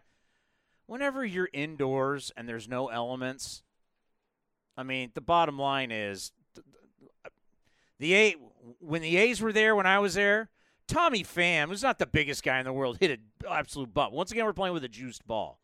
But getting back to what, what what Jim says, what John Smoltz said on this program, who else said? Mark Gubicza. All these guys who have pitched will tell you, you can't tell me the win doesn't matter. You can't. And when a guy goes out there, I mean, l- look at why does Verlander win games? Because for the most part, Verlander hands the ball to the better relievers at the end of games because he's gone seven. You know what I'm saying? Like the old school guys, they're handy. They normally didn't hand the ball, but if they did, they gave it to only one. I'm giving it to Rollie Fingers because I'm Catfish Hunter and I win eight innings. So it's like to me, I think it's weak that we go, oh, you can just have you like Jim said, oh, you go six innings and you're out of there. The fact that we've been happy with our pitching staff this year, guys going six, right? Yeah. I mean, Dodgers, the Dodgers made it a five inning, uh, five inning thing for them a couple years We're ago. ha- we're happy about it. We're, this- we're happy about it. And what people forget is this all started with the Royals a few years ago when they have guys go six innings and they hand it to Holland, Herrera, and uh, Wade Davis. Those are the three guys. Just go six. They tell they tell um who was there? But James Shields go six innings. Game we'll take care of the rest. And Leyland said it. He goes, he hates this idea of guys going five innings, either get leading four two or down four two, and it's they they put their team in a chance. They gave their team a chance to win. I agree. I completely agree. I hate that notion that a guy goes out there gives up four or five runs, and he and, and he gets out the game, but yet you know, or even he leaves the game going five innings, only five innings, and the team's winning four two, and it's like, oh yeah, he gets the win. Like, I I, I kind of agree with Jim on that.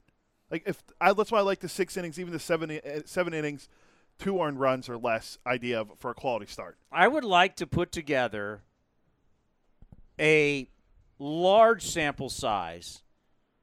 Now, I will not be doing this myself. If you want to do it, fine, knock yourself out. Or maybe Sarah Langs put the challenge to her. I was literally just thinking like we should ask Sarah what she thinks will be a quality. So we we could, we could. She's probably not listening right now. So she's a super researcher. Show me. Let's pick a number that we both can agree on: innings and earned runs. I thought we I, I think seven and two is not bad. So how many guys went seven and two?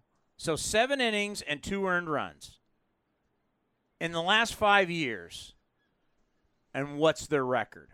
Because remember we talked about this like last week. We looked at Verlander, how many times he went seven innings and gave up three runs or less. I think he's like nine and three in those games. Yeah, you're going to win the majority of those games. Yeah, one of them uh, we can add that to ten. He did. Uh, he had a no hitter the other day, so he won that game. So that's what. So that's whenever you know, and I, you know, I love me some Brian Kenny and the MLB now, and they're all, and every and every one of the writers now has to kowtow and goes, I know we, I know we don't think the win matters.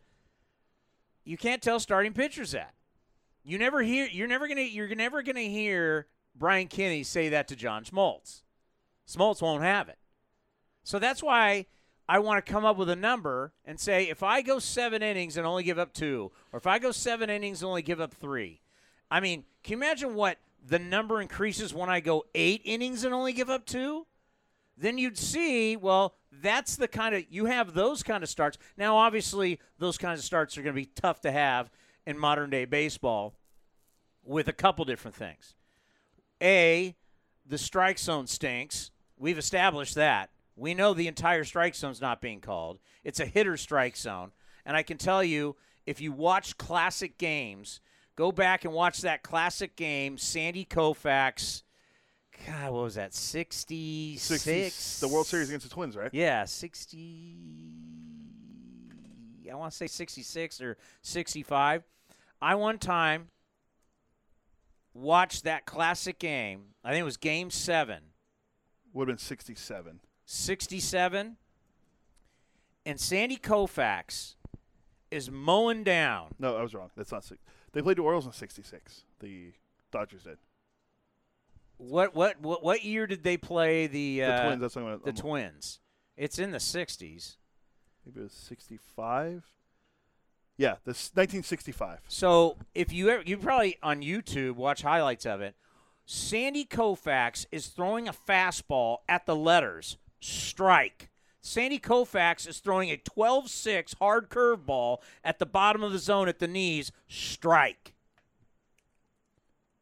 There was a strike zone back then, and you could throw inside and intimidate guys.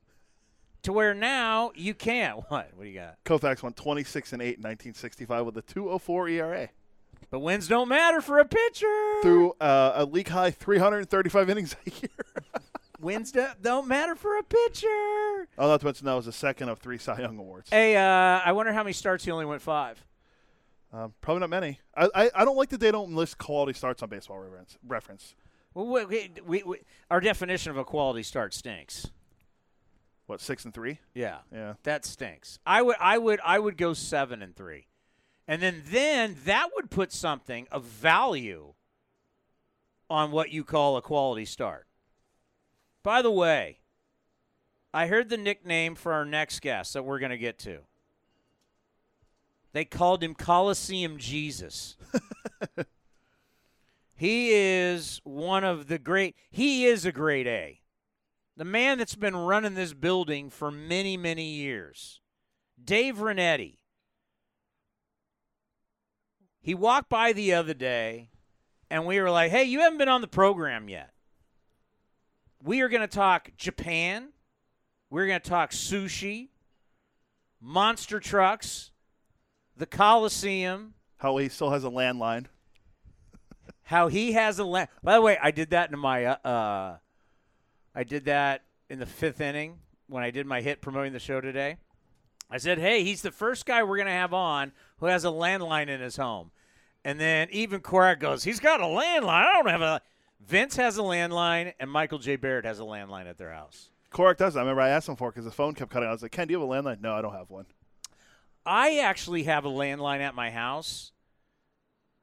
It's because it came with the package that we have. That's why most like my parents just got rid of theirs because it was part of the package. Yeah, it's part of the package that because I got to have for because of the Chicken Pie Shop, Walnut Creek, San Jose studio. I've got to have certain make sure my internet is strong enough for us to be able to broadcast out of, and that whatever I whatever they sold me on had a. I don't even know what the number is at my house. It's in the closet. I bet you it starts with 408. It's a 408 number, yes. I have seriously, I have a, I have a landline at my house.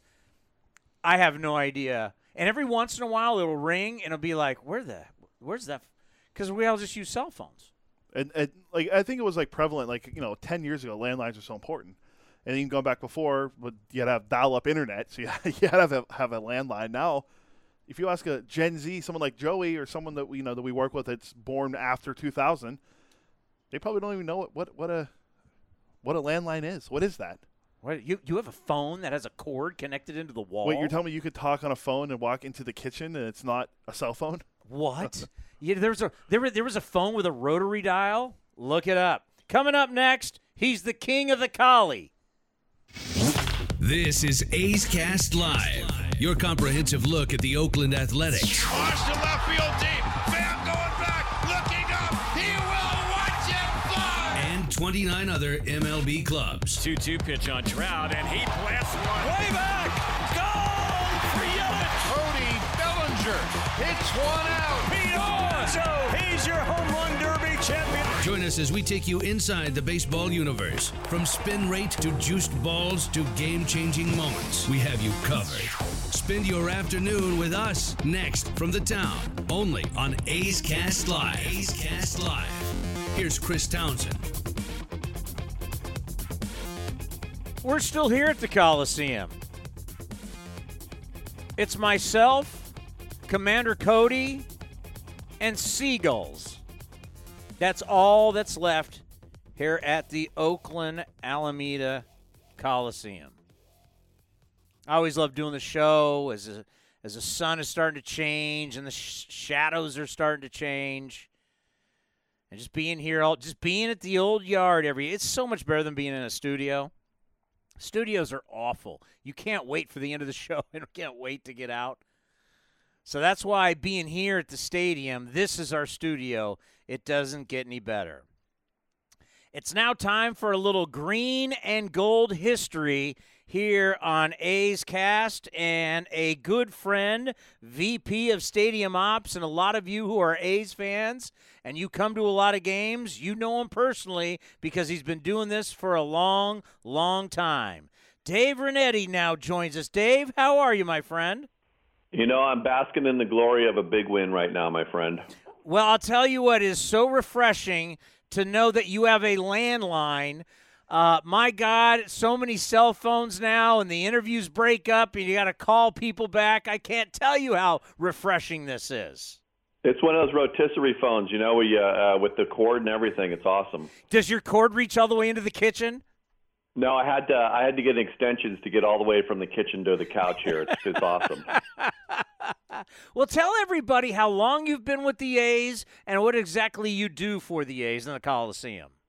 Well, um, I always say that I've uh, spent my entire adult life here uh, with the Oakland A's. I started in 1981, so this is my 39th season with the A's. And that is, uh, you, you talk about a hell of a run. It's been a great, great run. I've been through so many great teams and so many great uh, times and great games, and just met a ton of great people along the way. So I've loved every bit of it. And your job is just not the A's, your job is the Coliseum, correct? Well, I focus on the A's and I focus on the A's interests, but I interact with everybody. I interacted with the Warriors, I interact with the Raiders, I interact with the facility uh, management folks, I interact with the police, I interact with BART, I interact with all the entities that uh, that we use at our games. So I um, I have a uh, just a wide range of uh, different groups that I uh, that I deal with on a daily basis. What is it like running a facility like this that has so many events a year? Well, I um, you know when we we have our annual meetings, I talk to my you know my comrades and other uh, other teams, and I tell them about the things that we go through here in Oakland, and it's it's unique. Uh, I could say that. Um, so you know, with with us, we have the challenge of sharing the facility with um, with different events, um, and uh, so it's it's a it's a challenge, but it's something that we're prepared for. But uh, it's just different than any place else. A lot of a lot of other um, teams they deal with the 81 or so baseball games during the regular season, and that's it. And we deal with you know our 81 games plus we dealt with you know several Warrior games with their their recent run, and we deal with the um, with the Raider games, and there's a bunch of other events in the arena that happen as well. So we uh, we just you know we roll the dice and we just we take we handle it homestand by homestand and just deal with what comes at us. Yeah, it really is a, a remarkable facility if you look back to what it was built for years ago. Now everybody wants their own digs, but back in the day that wasn't the case and pretty much everywhere you went, you had a you had a dual facility for for baseball and football and a lot of times the arena was really close so even though we're the last facility that does football and, and baseball you can go all the way back to fenway park had, had the Patriots and the Red Sox. Yankee Stadium had the Giants and the Yankees. Wrigley Field was a dual facility for the Chicago Bears and the Chicago Cubs. And then it started to get more modern, you know, in the 60s where they started building it, whether it was here, Candlestick, or San Diego, uh, Atlanta. Everybody had that. Even the domes were like that for the Vikings and the Twins. So even though people look at this now like, I can't believe they're doing it, well, at one point, basically everywhere you went around the United States, the facility was like this. Well, it's mostly, I mean, a lot of it started when uh, Camden Yard was put in, which I think was around 1992 or so. Um, and right after that happened, then you saw a lot of baseball teams have their own baseball only stadium. But prior to that, a, a ton of teams shared facilities with football um, you know, Philadelphia and Cincinnati and uh, San Diego, and a whole bunch of them did. So, you know, now now it's down to us. But but during the time of my you know career, in the beginning part of my career, a lot of uh, a lot of uh, facilities shared uh, had shared tenants in there. And I think about your relationship with the fans. So many of the fans know you personally. What is that like when like when I when we put that you were coming on, one guy put out on Twitter, he's Coliseum Jesus. I mean, it's, it's funny, all these nicknames that you have. But what is it like your relationship with this great fan base? Well, I've you know I've grown with them, and I've never heard that by the way. Coliseum Jesus, that's a new one for me. Um, but um, I've I've grown you know I've grown with these people, so you know, and I listen to them, and I and I interact with them, and I uh, you know we talk about baseball, we talk about all kinds of stuff, and I I walk. I'm in my office a lot, but when I walk around the stadium, I'm stopped like every five feet. It seems like to talk to our fans, just because I know them, and uh, you know they they a lot of times they want to talk about the game, and, and right now it's great because everyone's pumped up about what's going on. Uh, but you know they'll talk to me about concerns they have about the facility or an upcoming promotion or what time the gates are going to open on a certain day or you know uh, an experience they had at the ballpark, but I enjoy it because you know I've uh, I just I, I like the people. you know, the the thing about the teams are the teams change over the years, the players change, but these are people that have been there since I started. These are fans that that come all the way through. So, you know, they've they've shared with me all the experiences along the way. Yeah, that's when when you think about all the years that you've been here. As your life has changed, they've watched your life change, and you've watched their life change. That's pretty special. No, it's it's it's really cool because you uh, you get to know them, you get to know their kids, you get to know you know um, everything about them, and uh, and it, it's not a, it's not a small number that I know. There's I mean there's a large number of people that I know that uh, they come to our games, and uh, I mean I'll I'll be out and about in my hometown of Pleasanton. I'll go to a farmer's market or I'll go to the store, and I run into people all the time, and uh, you know they know me as the A's guy, but it's also cool to see them because it's it's just uh, it's great to uh, it's it's a it's a great uh, relationship I have with these people. And when you think about the new regime, as you said, you talk to people. This new regime with Dave Kaval and Chris Giles, the way they listen to the fan base, is it far different than anything you've ever experienced? It is uh, it is more interactive than I've in my entire career here for sure. Um, you know, we uh, you know with with Twitter and, and with the the social media, it's it's easy for our fans to reach out directly to everybody. And you know, a lot of times I'm involved in in in responding to people that you know stuff will go to Dave or Chris. And uh, if it's stadium related, it comes to me, and then I get a hold of the fan, and, or someone from my staff gets a hold of the fan, and and uh, we, our goal is to address things immediately and fix them immediately, so that uh, you know that we could uh, make sure the fans have the greatest experience here. So I remember when we were in Japan and we were talking about, hey, the Coliseum's changing. There's, you know, the treehouse was the first experience uh, that that we got to see with the change, and and th- this experience, the the treehouse definitely worked. And then we got to hear about different things that are going to be going on. What was it like when you started changing Coppola boxes, the Budweiser deck?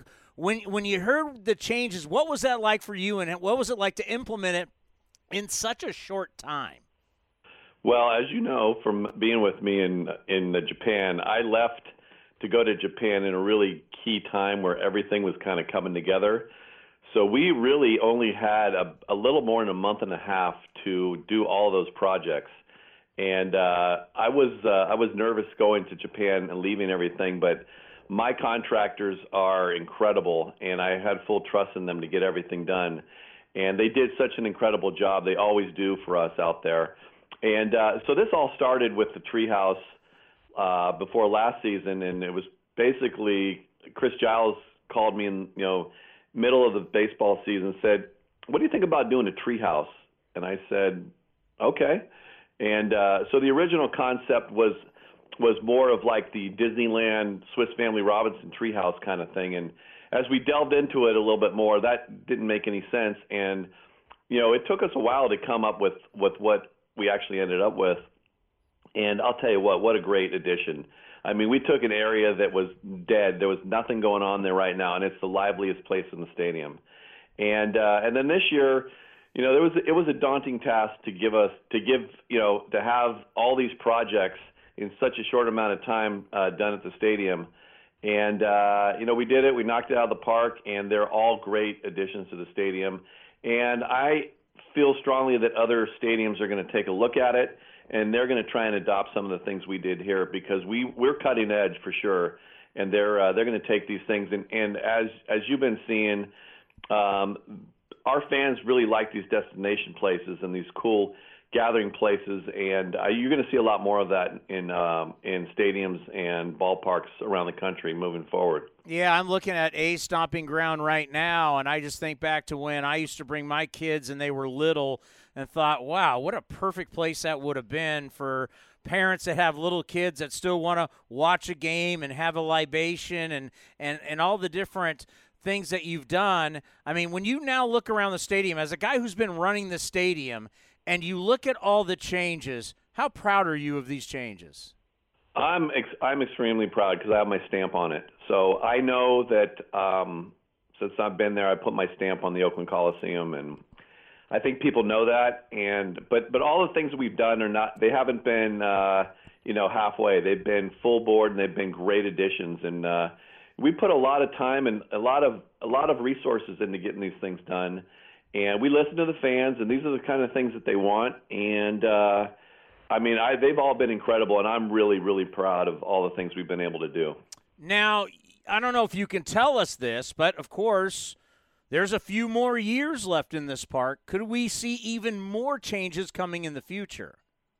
Well, I know every year we talk about things that we can do at the stadium, and uh, you know we're in initial talks right now of some things that we uh, that we would look forward to look to do next year.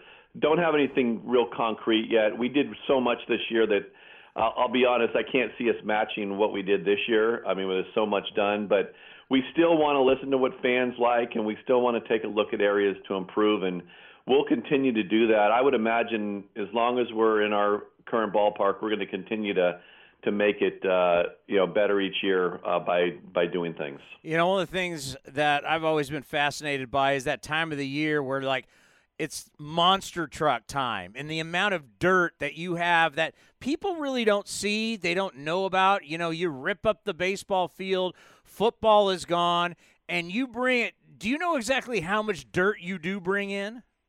I have no idea. I just know it's a, it takes forever to get it in there, and it takes forever to get it out of there. Um, and uh, it's there for a long time. It's there for a couple months, and uh, it's uh, you know it just you know it completely changes the scope of the of the facility you know for a couple months. So I have no idea. I just know they keep bringing truckload after truckload after truckload in, and you know it always gets a little dicey because it comes in and then it has to come out pretty quickly because we need to get the the field in for baseball, and that usually needs to be done right about the first week of of uh, March, so it's ready for the baseball season and if we have some serious rain during that time, right after say the last dirt show, that's the the the dirt all turns to mud and you can't get it out of there. So we've been fortunate over the years to get uh, to to have decent weather to get it all out of there, but it it can be dicey down there sometimes. I mean, I'm looking at the field and I know that a lot of opposing teams come in and say turf wise, the field is one of the best fields in Major League Baseball it's hard to believe you guys are able to make this field look the way it does, knowing that how much dirt and everything that is here. It's unbelievable. They they just our our groundskeeper Clay is the best. He's the best out there. He's goes through more than anybody else I know as a groundskeeper, and they know where to get the grass. They know the best grass. They know how to prep it. They know how to get the field ready with the, you know, take out the old stuff, put in the the sand and everything else they need to do, and, and they do an incredible job every year. And I've seen it done before when I'm doing a Raiders post game show and I'm seeing the football field being torn down because you now have to build it back for baseball. Isn't it truly amazing also how they do that and how fast they can do that? Because the way this stadium was built and everything, this is not the modern technology going here. Well, when in uh, when the Raiders first came back in uh, 80 or 96, 95, 96, we had no idea how that was all this was all going to work because it, it wasn't a hydraulic system with the with the uh, with the outfield stands um, like they had at the old Candlestick. So it was something that they had to, you know, it's it's very labor intensive and um, equipment uh, intensive to get the stuff in and out and the whole deal with getting the bullpens out. I mean the um, the mounds out for uh, the regular mound and the bullpen mounds, and it's a process. And you know, going through it back in uh, in '96 uh, was a real challenge because we never did it before. But there's been years of experience in doing it, and it's it's a seamless process. It's a ton. I will tell you, it's a ton of work by a ton, by a lot of people um, especially when there's a quick changeover like we have. I mean, we're to have a baseball game on Sunday, followed by a Raider game on Monday. So there's a lot of people that have to come work overnight to do all kinds of things to get the place ready for football. And then the following Sunday, after the Raider game on the 15th, the same thing happens where a ton of people have to get it back for baseball because we play on the 16th. So it's a ton of work it's a system. It's there's a process, there's a plan, and everyone knows what what to do to execute it. where do all the stands that come out for football on the opposing sidelines? Where are all those stands? They are currently in Lot B, and they uh, rest there in Lot B uh, basically from um, mid February through August when we have to take them back and forth. But as we sit right now, they're they're out in the uh, in Lot B on the south side of the stadium. And we just saw one of the stray cats that lives here at the Coliseum walking right by home plate. Uh, how many stray cats do we have living here at the Coliseum, and where do they go when everybody's here? You know, I I I know we have cats. Uh, you know, people have reported the the uh, possums. They've been out here. We've had we've had different type of animals out here for years, and they know where to hide. I don't know where they are. They know where to hide. Uh, sometimes they're underneath the uh, stands.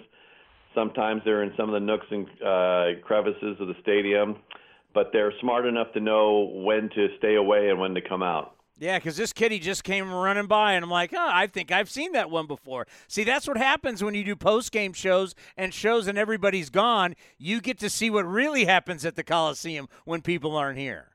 Well, as you know, we, like myself and even yourself, we're here when there's nobody here more often than when there's people here. So there's a lot of things that are going on in this place when nobody's here.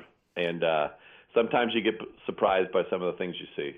Well, one of the great things that's happened the last uh, two trips to Japan was hanging out with you, my friend. How much fun have we had in Japan? Beyond belief.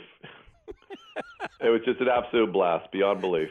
And not the kind we, we can't have. And the that. funny thing is that that, and I told you this is that we hung out in Japan like you know constantly, and then we didn't, you know, then we see each other at the games, and we don't hang out at all, and then so we have to wait for the next time we go to Japan to hang out again. So Yeah, yeah. we'll see when that happens again. Real life gets in the way. Yes, it does. You know what? You're one of the best. And when we talk about great A's, and recently we just did Green and Gold history with Steve Vucinich, uh, Mickey Morabito's been done. You guys are like a Mount Rushmore of people who've worked for the Athletics, the service you have given. You've given your life to this organization. You truly are one of the great A's. Thank you for coming on. We appreciate it. And uh, we'll see you tomorrow here at the Yard. I appreciate you, and I appreciate everything you guys are doing, and uh, I'm looking forward to this weekend. It's going to be awesome. So. Everyone listening, come on out. It's going to be incredible all weekend long and for the rest of the season. Thank you, Dave. Thank you very much. Take care. VP of Stadium Ops, Dave Rinetti. He is an A's legend. There's no question about it. And it's it, it truly is one of the great things about doing green and gold history is when you get to talk to Steve Vucinich, who's been here since 1968. You talk to Dave Rinetti, who's been working here since 1981. Talk to Ray Fosse, who played for the A's in the 70s, broadcaster in the 80s, 90s, 2000s, where we are today, celebrating the great history of the Athletics and their nine championships and all their Hall of Famers. That's what green and gold history is all about. Now back to A's Cast Live. Here's Chris Townsend.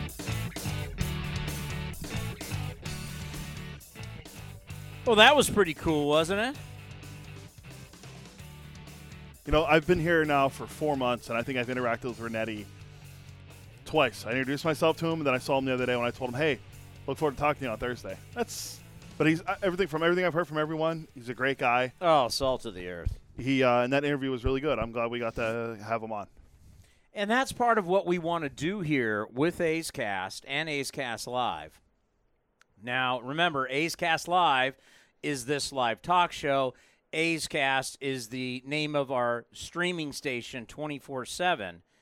Is that you get to know everybody. That we want you to get to know everybody in this organization. You know, so much is about the players and the team, obviously. But as Dave said, and I can tell you, things change dramatically in professional sports. It all changes. And, you know, it's very rare that you have a Bill Belichick and a Tom Brady and they're there forever. It's very rare that you have a player that's going to play, a Derek Jeter is going to play for 20 years. You know, Mike Trout will be one of those guys. But there's not a lot of those guys in baseball anymore. Not a lot of those guys in any sport. You may see it maybe a little more in the NBA. I, I, I wish we would see it more in baseball again because there was always something special that a Cal Ripken spent his entire career in Baltimore. You know, or Jeter was always a Yankee, or Tony Gwynn was always a Padre. These guys stayed with their organization their entire careers because a lot of great players didn't. The greatest player of all time. Some people would say Babe Ruth didn't. Willie Mays didn't. Now Hank Aaron, no, Hank Aaron didn't because he went to the Brewers. He went back to Milwaukee. He wasn't a Brave his entire career. I, I, I wish we would uh, get back to that. But we have more important things to deal with because she is by far, if you are a baseball fan and you love every team from a standpoint of knowledge, you may have your team, but if you love baseball and you just love knowledge about all of baseball, you need to follow on Twitter S Langs on Sports because Sarah Langs from MLB.com, and I, I'm not blowing smoke, Sarah.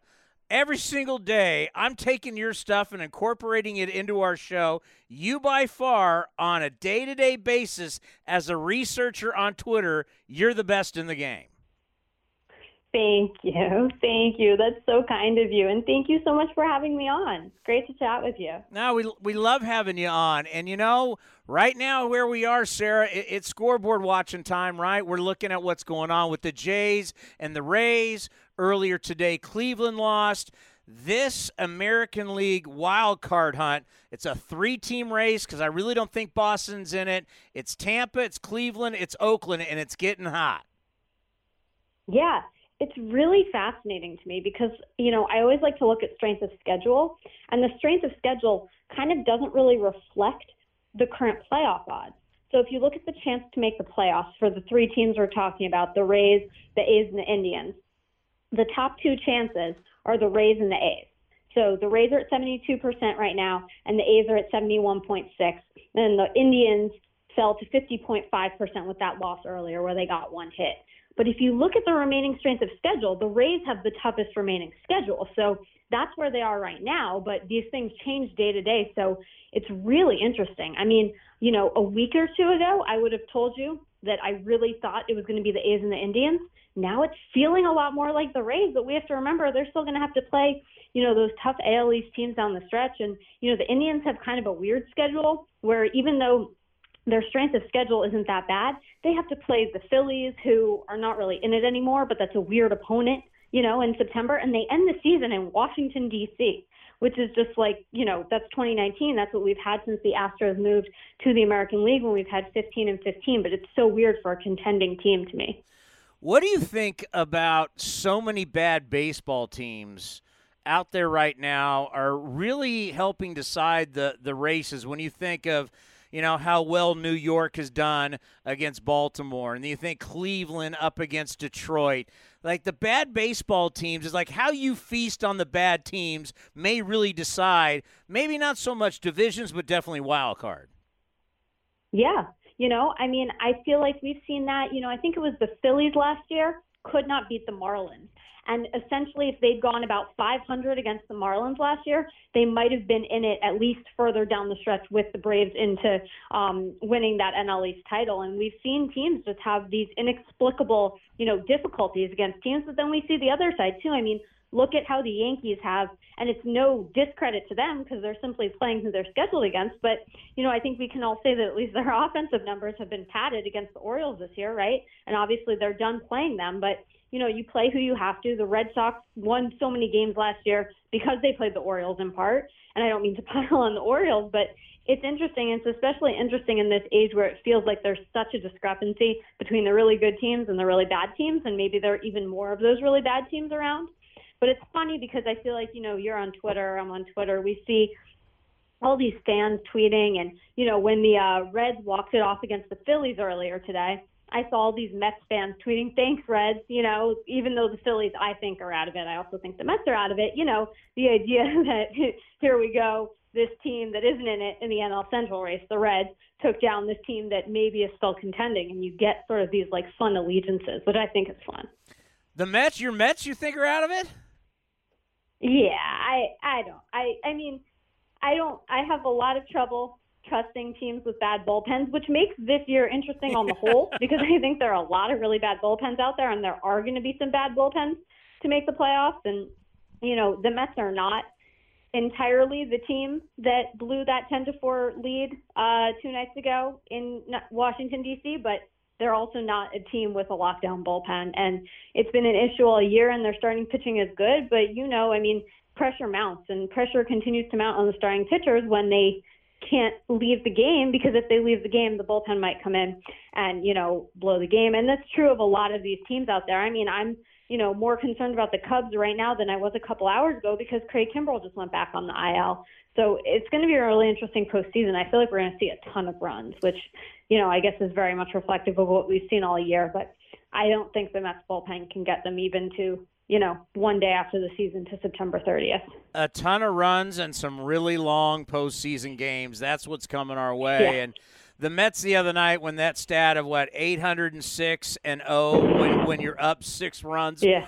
I mean, it's just and but but you know what though? Like like the A's are tied for most blown saves with the Nationals. I mean, I started looking at bullpen ERAs and and they're just not good. It's like everybody's bullpen's taxed. I are we seeing yeah. in your research historically bad bullpens just on a whole for all 30 teams when you start adding up the numbers?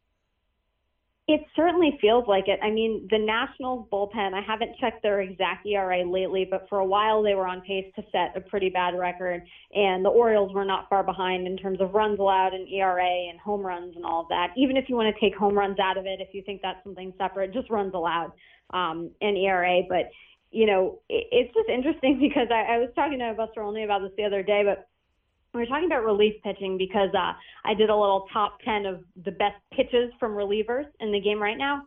And we wanted to start off with how many players have pitched in relief this year. And obviously, this includes position players, but there have been 660 different players to pitch in relief this year, which is seven more than in any season in MLB history. And someone joined that list from when I said it on Tuesday, too. I don't know who.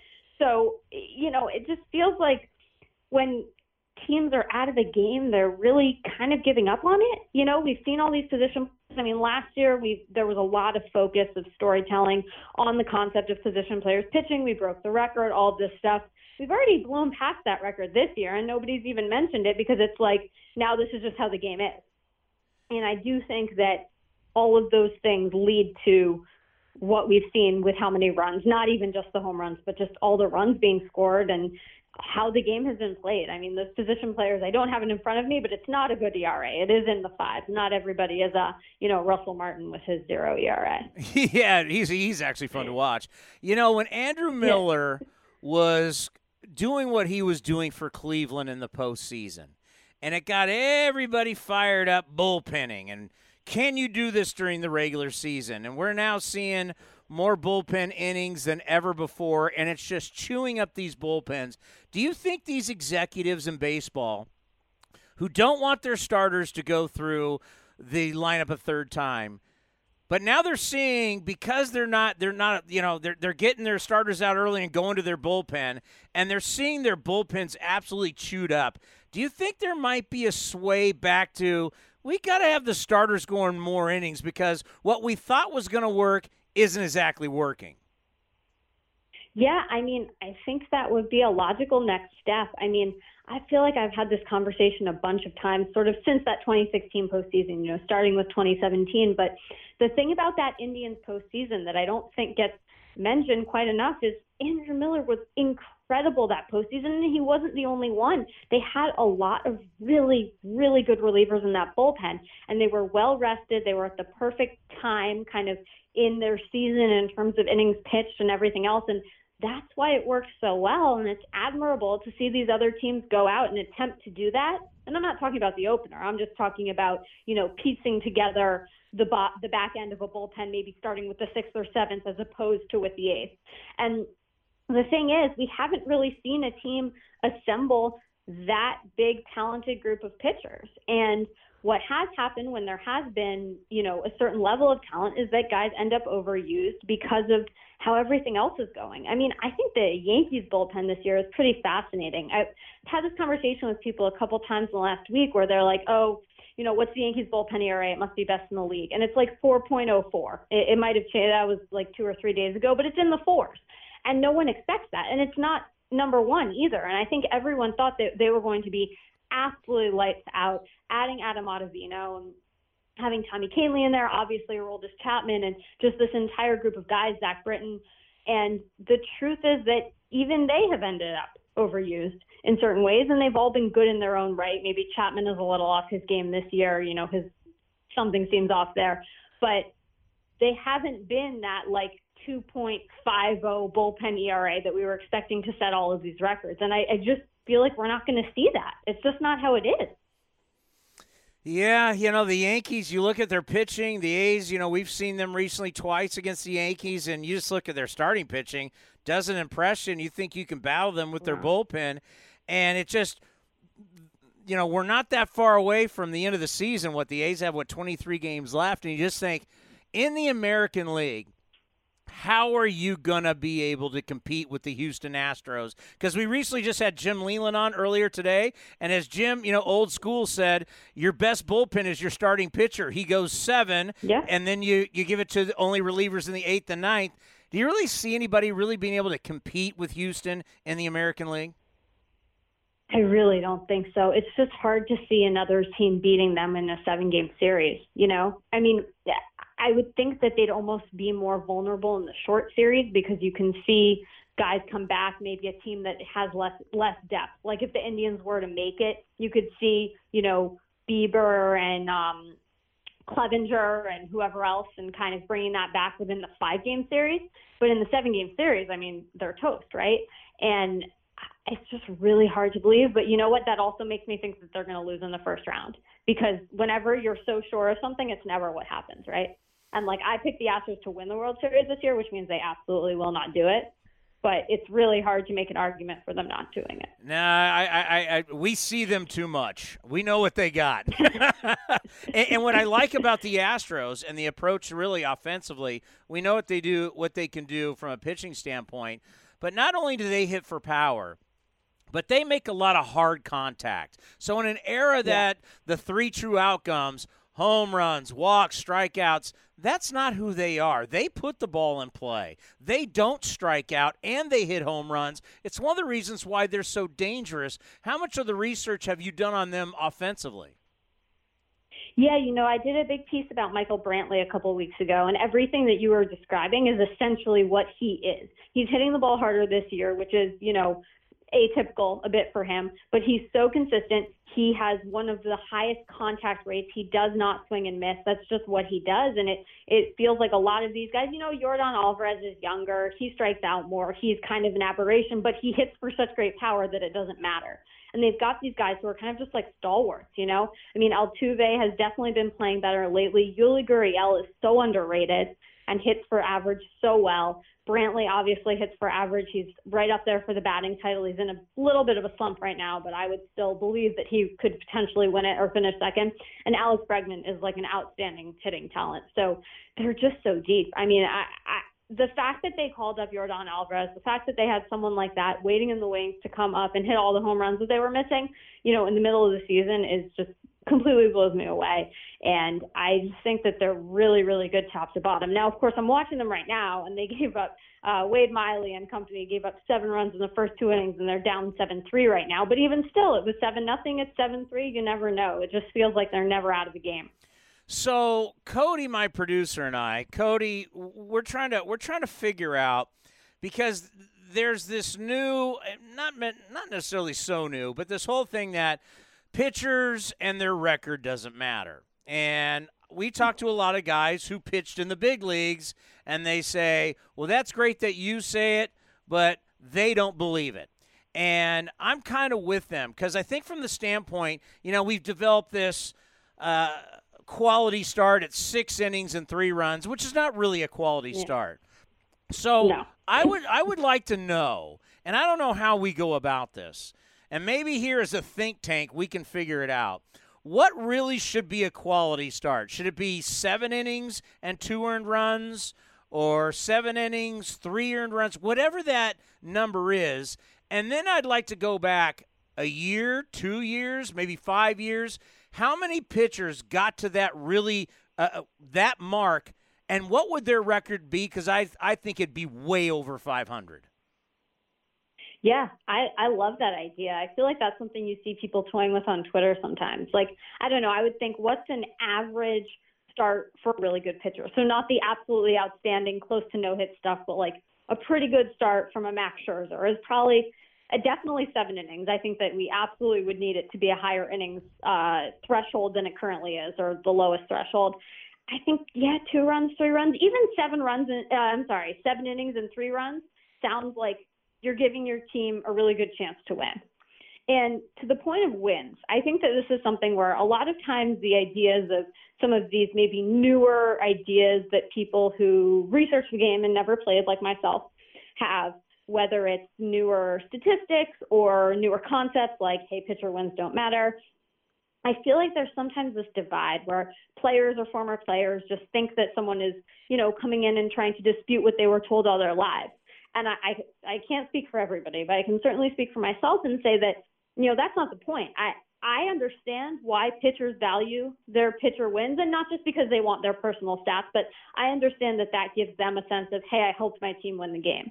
But I think that there's just a happy medium of you know looking at how often the team wins when that pitcher pitches, and if for that individual knowing that he got the win is that important, then it's probably going to match up. I mean, I know that Jacob deGrom last year obviously had the season where he had the same number of wins as Lucas Giolito, who was the worst pitcher in the majors, and all those other kinds of things. But for the most part, we're really not going to see records stray that much from sort of your eye test of how that pitcher was that year. Again, there are extremes, and we don't see guys winning, you know, even 20 or 30 games these days. So in terms of the raw quantity, maybe it's a little different. But like if a guy had a good season, he was probably like, I don't know, 17 and 7 ish. And like I'm okay with citing that record if that helps the pitcher and the team and those kind of on that side of the game appreciate it as a good season. But I'm going to look at other numbers as well. But I, I think that sometimes people go very overboard in disputing wins, and you know I'll I'll do that sometimes too. But it's never to discount what people think is important because ultimately we're all analyzing this game however we want to, right? And I'm never trying to tell somebody that they're wrong about their opinion. And I do know that pitchers, a lot of pitchers who are still pitching, still feel very strongly about that. Yeah, and it's always the outlier. Everybody always wants to go to your guy deGrom. And, and I go, yes, there's, Exactly. there's outliers in life, but I can tell you this.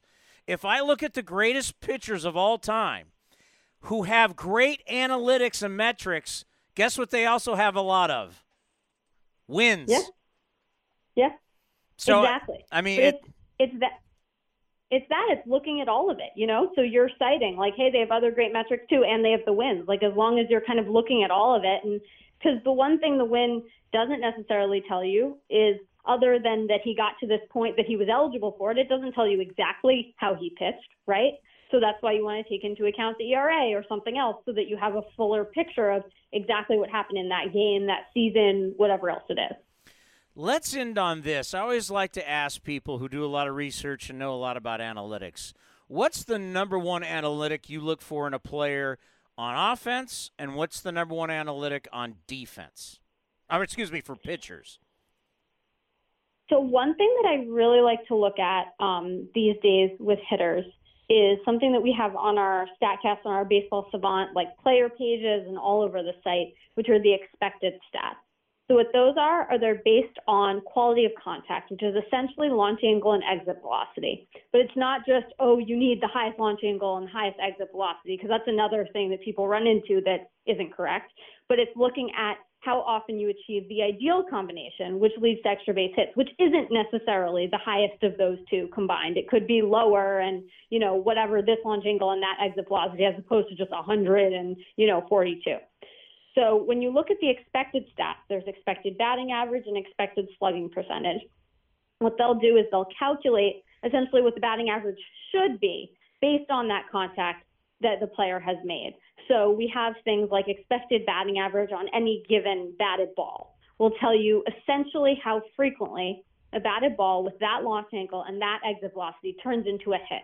So it kind of takes all of that into account and tells you what the guy sort of should be hitting. So if there's someone, a great example actually is Bryan Reynolds, who's on the Pirates, who's, you know, a lot of talk lately because he could win the batting title. He's very close to it. And when he first came up, I was talking to Keith Law about him on a podcast, and, you know, the question was, is he for real? And at the time, he was hitting around 330, and his expected batting average was right around there. So I was making the point that, you know, it's not like he's getting lucky. It's not like he shouldn't be doing this. Basically, the stats and, you know, the next level stats, if you will, are indicating that he should be doing this. And I think that you can make those arguments for a lot of different guys, and it's a really good way to see. It's a, in my mind, it's a better version of the concept of bat of BABIP, of batting average on balls in play. It's a better way to see if someone's getting lucky, if there's something happening with defense, anything like that. So that is my go-to for offense. And really on the pitching side, there those exist on the pitching side as well, right? Opponent batting average, opponent expected batting average. And I'll look at those things and I'll look at FIP, which is fielding independent pitching, which also does the same thing essentially of kind of taking those wild cards out of it. Fielding independent pitching doesn't take defense into account and is telling will again tell you sort of if a pitcher has gotten lucky or whether he's gotten, you know, hurt by his the defense behind him or something like that. So I like to look at those stats because I think that those give a clear view of what should be happening. Now, obviously, that isn't what is happening, but a lot of times those things can forecast what will happen, and they can forecast, you know, a guy who's having a great season sort of slowing down, or a guy who's off to a slow start all of a sudden, you know, coming on the scene really hot. She is the top researcher and baseball follower on Twitter at S Langs on sports. I'm telling you, nobody better. And also MLB.com. Sarah, we love having you on. You're a treasure. Thank you so much. It's so great to chat with you. I've got one question for you if you have one more second. Yeah, go right ahead. Before you had me on, were you talking about guys who uh, playing their entire careers with one team. Is Cor- that what you were talking about? I just heard the tail end of it. Correct. Okay, so when uh, Trout signed his extension, I actually wrote an article on MLB.com about the most WAR for a player to play his entire career with one team. So if you want to guess it, I will let you, and if you want me to tell you, I can tell you. Uh, I would guess probably Lou Gehrig. No. So the top one is a pitcher. Walter Johnson, Oh. 165.2 WAR, and the top position player, who's also number two, is Stan Musial, 128.2. Gehrig is fourth, so very close. You're in the top five there. Well- but uh, the idea was that Trout will end up on this list. The amazing thing about Musial, the same amount of hits after all those years. He's got the same, the exact same amount of hits at home as he did on the road. Yeah. You'll never see that again. No, such a cool stat, right? I love that. Sarah, you're the best. We'll be calling you again soon. Thank you. Great to talk to you. Sarah Langs from MLB.com. Follow her on Twitter at S Langs on Sports. Seriously, when you follow her, it's all day long. She's coming up with stuff that there's no way you'd find it. Uh, she's incredible. Best follow on Twitter when you need to find out anything. Uh, by the way, Verlander's uh, FIP, How is this? Isn't any good? 15th in Major League Baseball. Oh, he's yeah, he's- 3.41. Do you want to know who the leader is? Uh, we'll play a game. Like Sarah said, can you guess who the leader is in Major League Baseball? And FIP, No. former teammate of Verlander's. Scherzer? Scherzer. 2.27, followed by old Charlie Morton at 279. So Scherzer's way ahead of everyone. Who would you rather have right now this season? Because lately, old Mad Max hasn't been so hot. Uh, yeah, Scherzer hasn't pitched well, but I think if we're talking about this year, See, that's why I think I it's a, I, to me it's a it's a push because I think they both have been incredible. And Scherzer's been hurt. Scherzer's been incredible. He's been hurt though too. He, if he if he didn't go on the IL, he finished with more strikeouts than Verlander this year and a better ERA. He's pitching in the National League. You get a free out every time through the. No, you don't. Michael Lorenzen d- does disagrees with you from the Reds. You're into the outliers. Let's go look at What do, you mean, Max. what do you mean? deGrom can hit home runs too. There's two guys. Max Scherzer. Madison Bumgarner's on the phone. He can hit. Max Scherzer. We're gonna look at Max Scherzer. By the way, there's an art- maybe we'll get into smart. There's an article from 538. Everyone thinks Justin Verlander belongs in the Hall of Fame, so why don't the stats agree? Uh, he's going to the Hall of Fame, people. If you did, if you don't think See, Justin Verlander is- is, the see- Hall of Famer, This is the problem with now analytics for people like David Forst and the A's. They do it to win baseball games. Analytic people online and Twitter and everything, they do it basically just to degrade people. And we see so many players degraded. That's unbelievable. uh, Verlander's a career 3.34 ERA. Um, how is that not Hall of Fame worthy? Uh, Jack Morris, Yeah, who uh, we'll see tomorrow as a Tigers broadcaster, has an ERA close to four, and he's a Hall of Famer. Let's see. Mad Max last start, six innings, four earned runs. Ooh. Oh, before. Wait, wait, where am I? August against the. How good? How good's Baltimore? Um, they're not very good, He went four and a third and gave up two.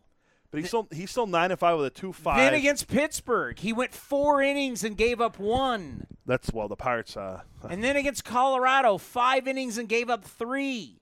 One, two, three. So four of his last five starts, he didn't even go past five innings. I don't think he's fully healthy either. Because remember how good he was at the beginning of the season? We were talking okay, talking. well, go look at Verlander's numbers. How can you say he's as good as Verlander? I- I'm just saying, if he didn't get hurt, I think they both are having incredible years. They both they win this. They each win the Cy Young in, in each league. And I think like Scherzer, I'm trying to find it right now. What he how he pitched in the first half before he Why, got hey, by the way, the article. Why are they saying Verlander's? I, I, just saw the headline when I was typing in Verlander's name, so I'm going to try to read it, and we can do more tomorrow. Scherzer. in By the way, fir- what's the date on it? it came out yesterday. Wow. So, by the way, Scherzer in the first half of the year, nine and five with a two three ERA in 19 starts. He had 181 strikeouts and 23 walks and 129 innings. That's pretty good. It's pretty good. And then he gets hurt, and I mean, he hasn't even registered a decision since the second half when he came off the IL and being hurt. He's 0 0 with a 4.66 ERA and four starts in the second half of the season. He's kind of a. He had two really good months, and then he's had. Like he was really, really good in May, really, really good in June. He was okay in April, and lately he hasn't been that great. Do you want to do buying or selling today? When they need him most. I know. I mean, well, other, guy, other guys have stepped up. No, I love Scherzer. Corbin- I'm just saying, we we every I had I had that thing for you that Himbo put out. Another great guy to follow on Twitter about since Verlander was traded to the Astros, he's number one in every category: He's been really good. strikeouts, innings pitched, wins, stri- K's K's versus walks, opponent's batting average, opponent's on base percentage. He's number one since he got traded. And by the way, that's 2017 he was traded. He's number one in just about Yeah. every category for a pitcher, American League and National League. That's going on almost two. Ye- that's going over two years. Well, we probably don't have time to get to it because we only have a couple minutes left for buying or selling. So I'll just ask you the question anyway. Stephen Strasburg's expected. To, uh, this is from our, our good friend Jon Paul Morosi of MLB.com. Good friend the and, MLB Network and Fox Sports. John's saying that he believes that Scherzer's going to opt out of his contract this after this offseason, and he'll be a free agent. Scherzer, Or sorry, Strasburg. Strasburg. Buying or selling Stephen Strasburg is a Houston Astro in 2020. They're going to lose Miley, who got roughed up today, gave up five runs in the first inning to Seattle, and Cole's going to be gone, probably to probably the Angels or Dodgers or whoever, Phillies. But I, I could see Strasburg at 31 being that guy who hasn't reached his full potential, who was supposed to be that guy coming out of San Diego State and Tony with Tony Gwynn, the late Tony Gwynn, being a guy the Astros bring in and they make him just 300 strikeouts every year. They, t- they, they, they turn him into the guy he should have been coming out of SDSU. Buying or selling? I'm probably selling. I don't know if Strasburg is. You're enamored with Houston, and you should be. But maybe not every guy wants to go there and play. I'm just looking at it from the standpoint they, they're going to need. I mean, they have Verlander and Greinke, who are both getting paid a lot of money, but you need another starter. Forrest Whitley struggled for them in the minors, like struggled this year, and he's supposed to be their top guy coming up through the system. Are they gonna Are they gonna spend the money? When we heard Jim Crane, if it, if it, if he helps you win, that's why they went and got Greinke. Why don't they just keep Cole if they're going to spend that kind of money? Yeah, Cole will be 20. I think Cole will be 29, and Sh- uh, Strasburg will be 32 coming up soon. I can't believe he's going to be 32. Next next next season, he'll be 32. I, I, I that still blows my mind because I'm going to be 31 soon, and I kept thinking Strasburg came up years ago, and he did, but he's only a couple months older than I am. Verlander went to Houston because he wanted a chance to win, right? Yeah. And now you re-sign because you because you win there. But if you really told Verlander at the time you can go anywhere you want, do you think he's really choo- choosing Houston? Is Houston really a destination in Major League Baseball? No, because who was the last big free agent signed in Houston? It was probably what Roger Clemens. Okay, he's But- from, but- he- but he's from Texas. He's from that. He's from yeah. Houston. So like I'm th- telling you, like the big free free agents that Andy Pettitte, he's from Houston. yeah, He's like from the, the, the guys they got are, are like the big free agents they got are from the area. Like Houston's Texas guys. Houston's been a hotbed lately in all sports for analytics. So look at Daryl Morey. buying or selling if Strasburg i- if he opts out and the Padres want to spend the money and he can go back home buying or selling is a Padre versus an Astro selling. Selling. I selling. I think he picks Houston. We got less than a minute, by the way. you just think everybody wants to go to Houston Why wouldn't you? They they're uh, ahead of the curve with everything: player development, pitching. Look, Yordan Alvarez is going to break Barry Bonds' record. Who on this day hit his last home run? would you rather would you rather be an Astro than a Yankee Yes. Right now? Why would you not? playing in the Bronx on the biggest stage Rather be an Astro. you'd rather be an Astro Yeah. and play I'm a millennial. I, I've I've seen the I've seen the Astros win more World Series than the Yankees lately. they've uh, won they've won the same amount 15 seconds. We're, we're going to keep talking to be off the air. All right we will see you tomorrow we are back live what time are we on tomorrow Uh, three, three to four fifteen. 3 to 415. Thank you for listening to A's Cast Live. Now just hang out and listen to A's Cast. Actually, the games the game from today we played again. Oh, a great win coming up next right here on A's Cast. This has been a presentation of the Oakland Athletics.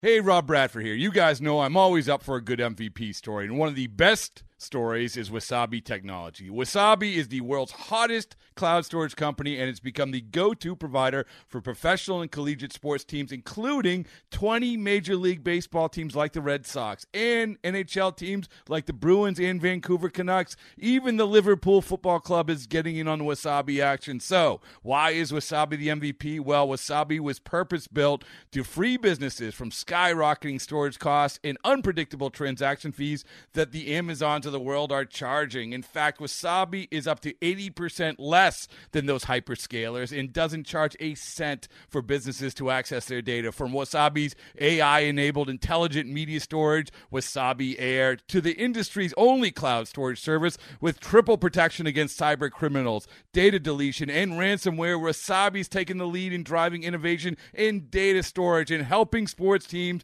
to unleash the power of their data. Wasabi, another Boston based championship team.